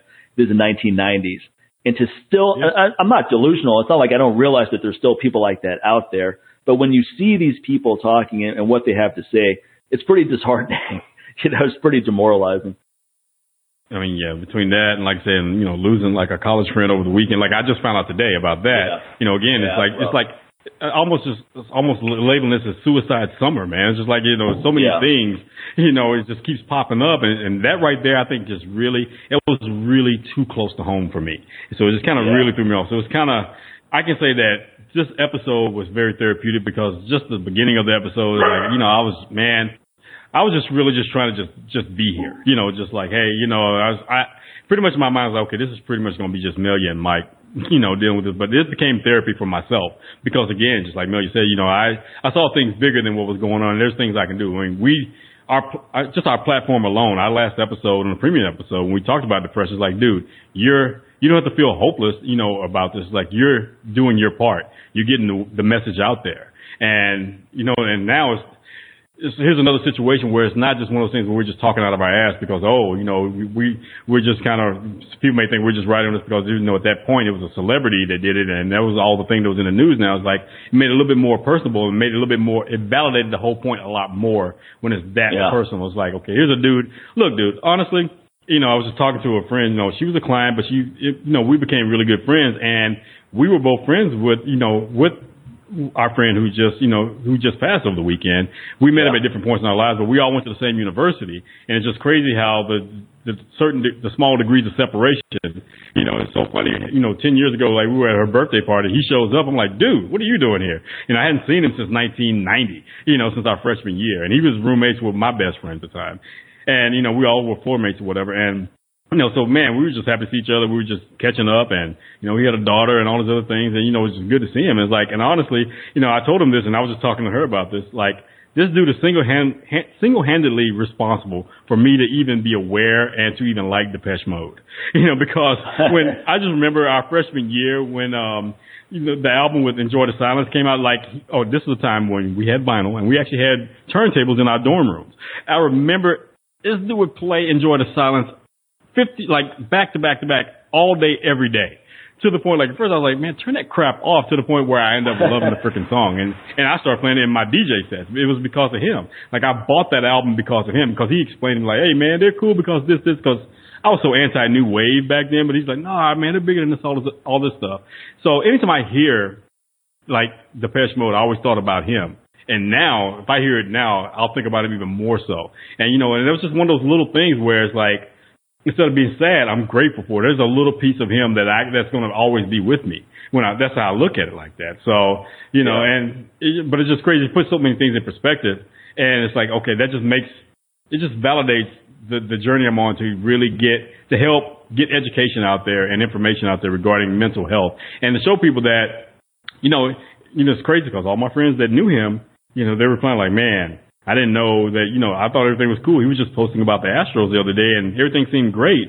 And then like the next day this happened. And I'm like, yeah, I said, he's, I guess he's put on a brave face. I said, so many people do because a lot of times they don't want to bother people.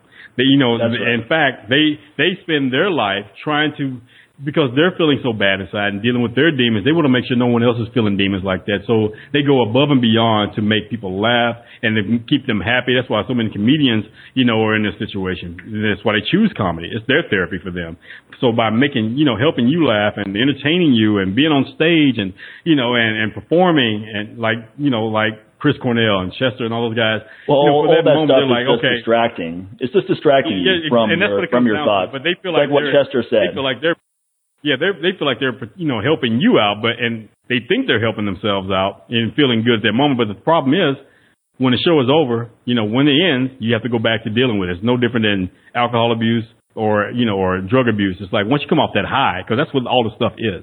Yeah, you know, even someone you know now. personally, and they're the they're the biggest jokester, you know, or they're always you know seeming happy around you. That's a high for them if they see you smile. But once you go home, they got to go back and deal with their life and deal with their deal with their thing. So, I, like I mentioned a few minutes ago with Melya, we were talking to her. You got to know who you are, and a lot of times, you know, who you are is not that person that makes everyone happy. That's not that's a byproduct of who you are. That's not necessarily knowing who you are. It's a, it's a byproduct. So what you're doing is you're putting the carriage before the horse. You see the end result, which we make a mistake in so many parts of life of getting that end result, trying to focus on this is what I want to happen and actually going straight to that go directly past go instead of the process of getting there. Well, look, man, you yeah. can't make other people happy until you're happy yourself. Otherwise, this is a fake happiness. A lot of times, those people, they seem like they're happy when you're around. You're a distraction for them too. You're both dealing with the same crap. you know, and guess what? Once you both leave each other, you both are probably dealing with your crap, your personal crap in your own way. So it's like, that's why you really gotta make sure you, you surround yourself with the right people that you can talk to you don't have to internalize this stuff, man. You don't have to internalize. Talk to a professional. Talk to some people that get it. Not just a bunch of yes people too, who just like, oh no, no, you're a good person. You don't have to worry about that. You shouldn't feel that way. No, no one should tell you how you should feel. Feel the way you feel. what they should do is just listen. They should just shut the yeah, hell no up. one should tell listen you, and to no one, no one also knows. No one knows how you feel about something. So, so they can't tell you how you should feel. They don't. They're not. They're not you. They're not experiencing what you are at that Exactly. moment. And guess what? If you're feeling that, man, you got every right in the world to feel that. But get it out.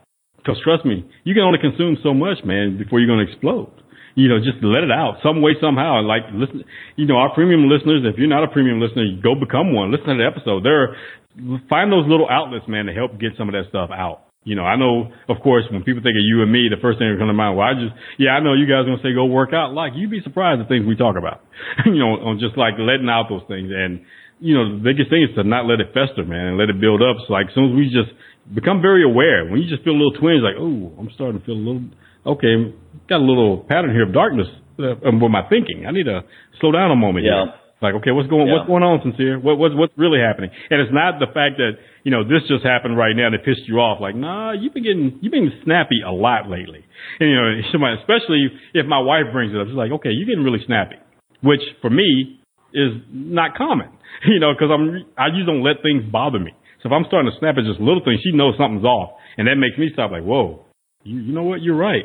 And I can recount, you know, when I was being snappy about something. I'm like, okay, you're letting the fact that this red light is taking forever piss you off. No, that red light is not pissing you off. Some other things are pissing you off. What's going on, man? And then start trying to address that situation. And whether I find the solutions, whatever resources are necessary to make it happen, or if I just need to talk it out. Because sometimes that's all you need to do, just talk it out. You know, other times, like you and I, just our private conversation, whatever, it helps.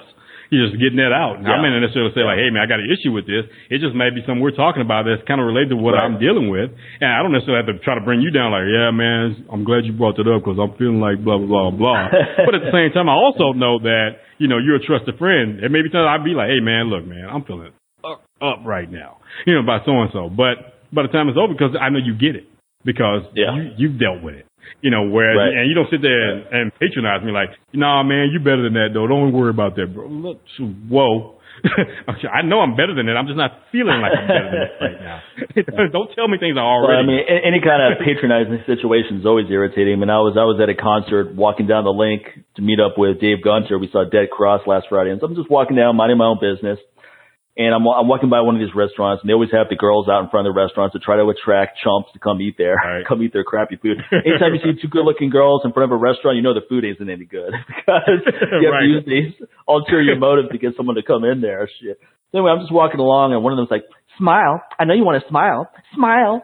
And I just ignored her completely. But in my head, I'm like, you know what? Right. And I put up a Twitter post about this too. I go, I hate when strangers tell other people to smile. It's like, just shut the fuck up and mind your own business. You know, that was the Twitter post. I was like, I don't have to walk Yeah. around smiling like an idiot to be happy.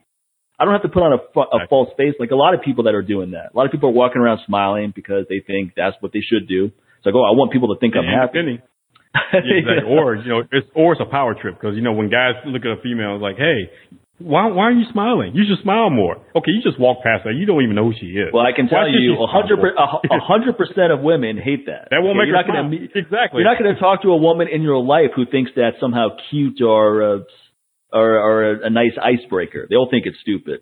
Oh. It's kind of like hitting on women at the gym, right? 100% of the time they find it irritating. That's why most women quit gyms. Right. You know?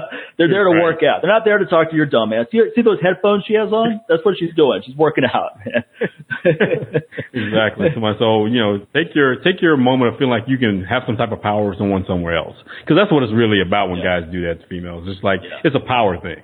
You know, like yo, why, hey hey honey, why are you not smiling? Uh, because I just saw your dumb ass. I mean, it's very upsetting. like, jeez. Like, I mean, I, I could always give some really smart ass comments or like re- sarcastic response. I just pretend I don't even hear it. And I just probably what most Right. women do in a situation when some idiot guy's like, "Hey, baby, smile." Right. But but it's that notion of if you're not walking around smiling, you're not happy. It's like, why do I have to walk around smiling? I'm just gonna I'm, I'm just gonna get premature wrinkles. People smile too much. See all these people with Exactly. these old people wrinkles because you fucking smile too much. All right. I don't have any wrinkles. I'm not going to have any wrinkles. I don't sit around. I don't waste smiles. I, I save it That's for why situations resting. where it's that's why merited. it's called resting bitch face. Okay, that's why resting bitch face is a thing. that's why Vivien Leigh was so damn beautiful from Gone with the Wind because she Yeah. was prime example resting bitch face.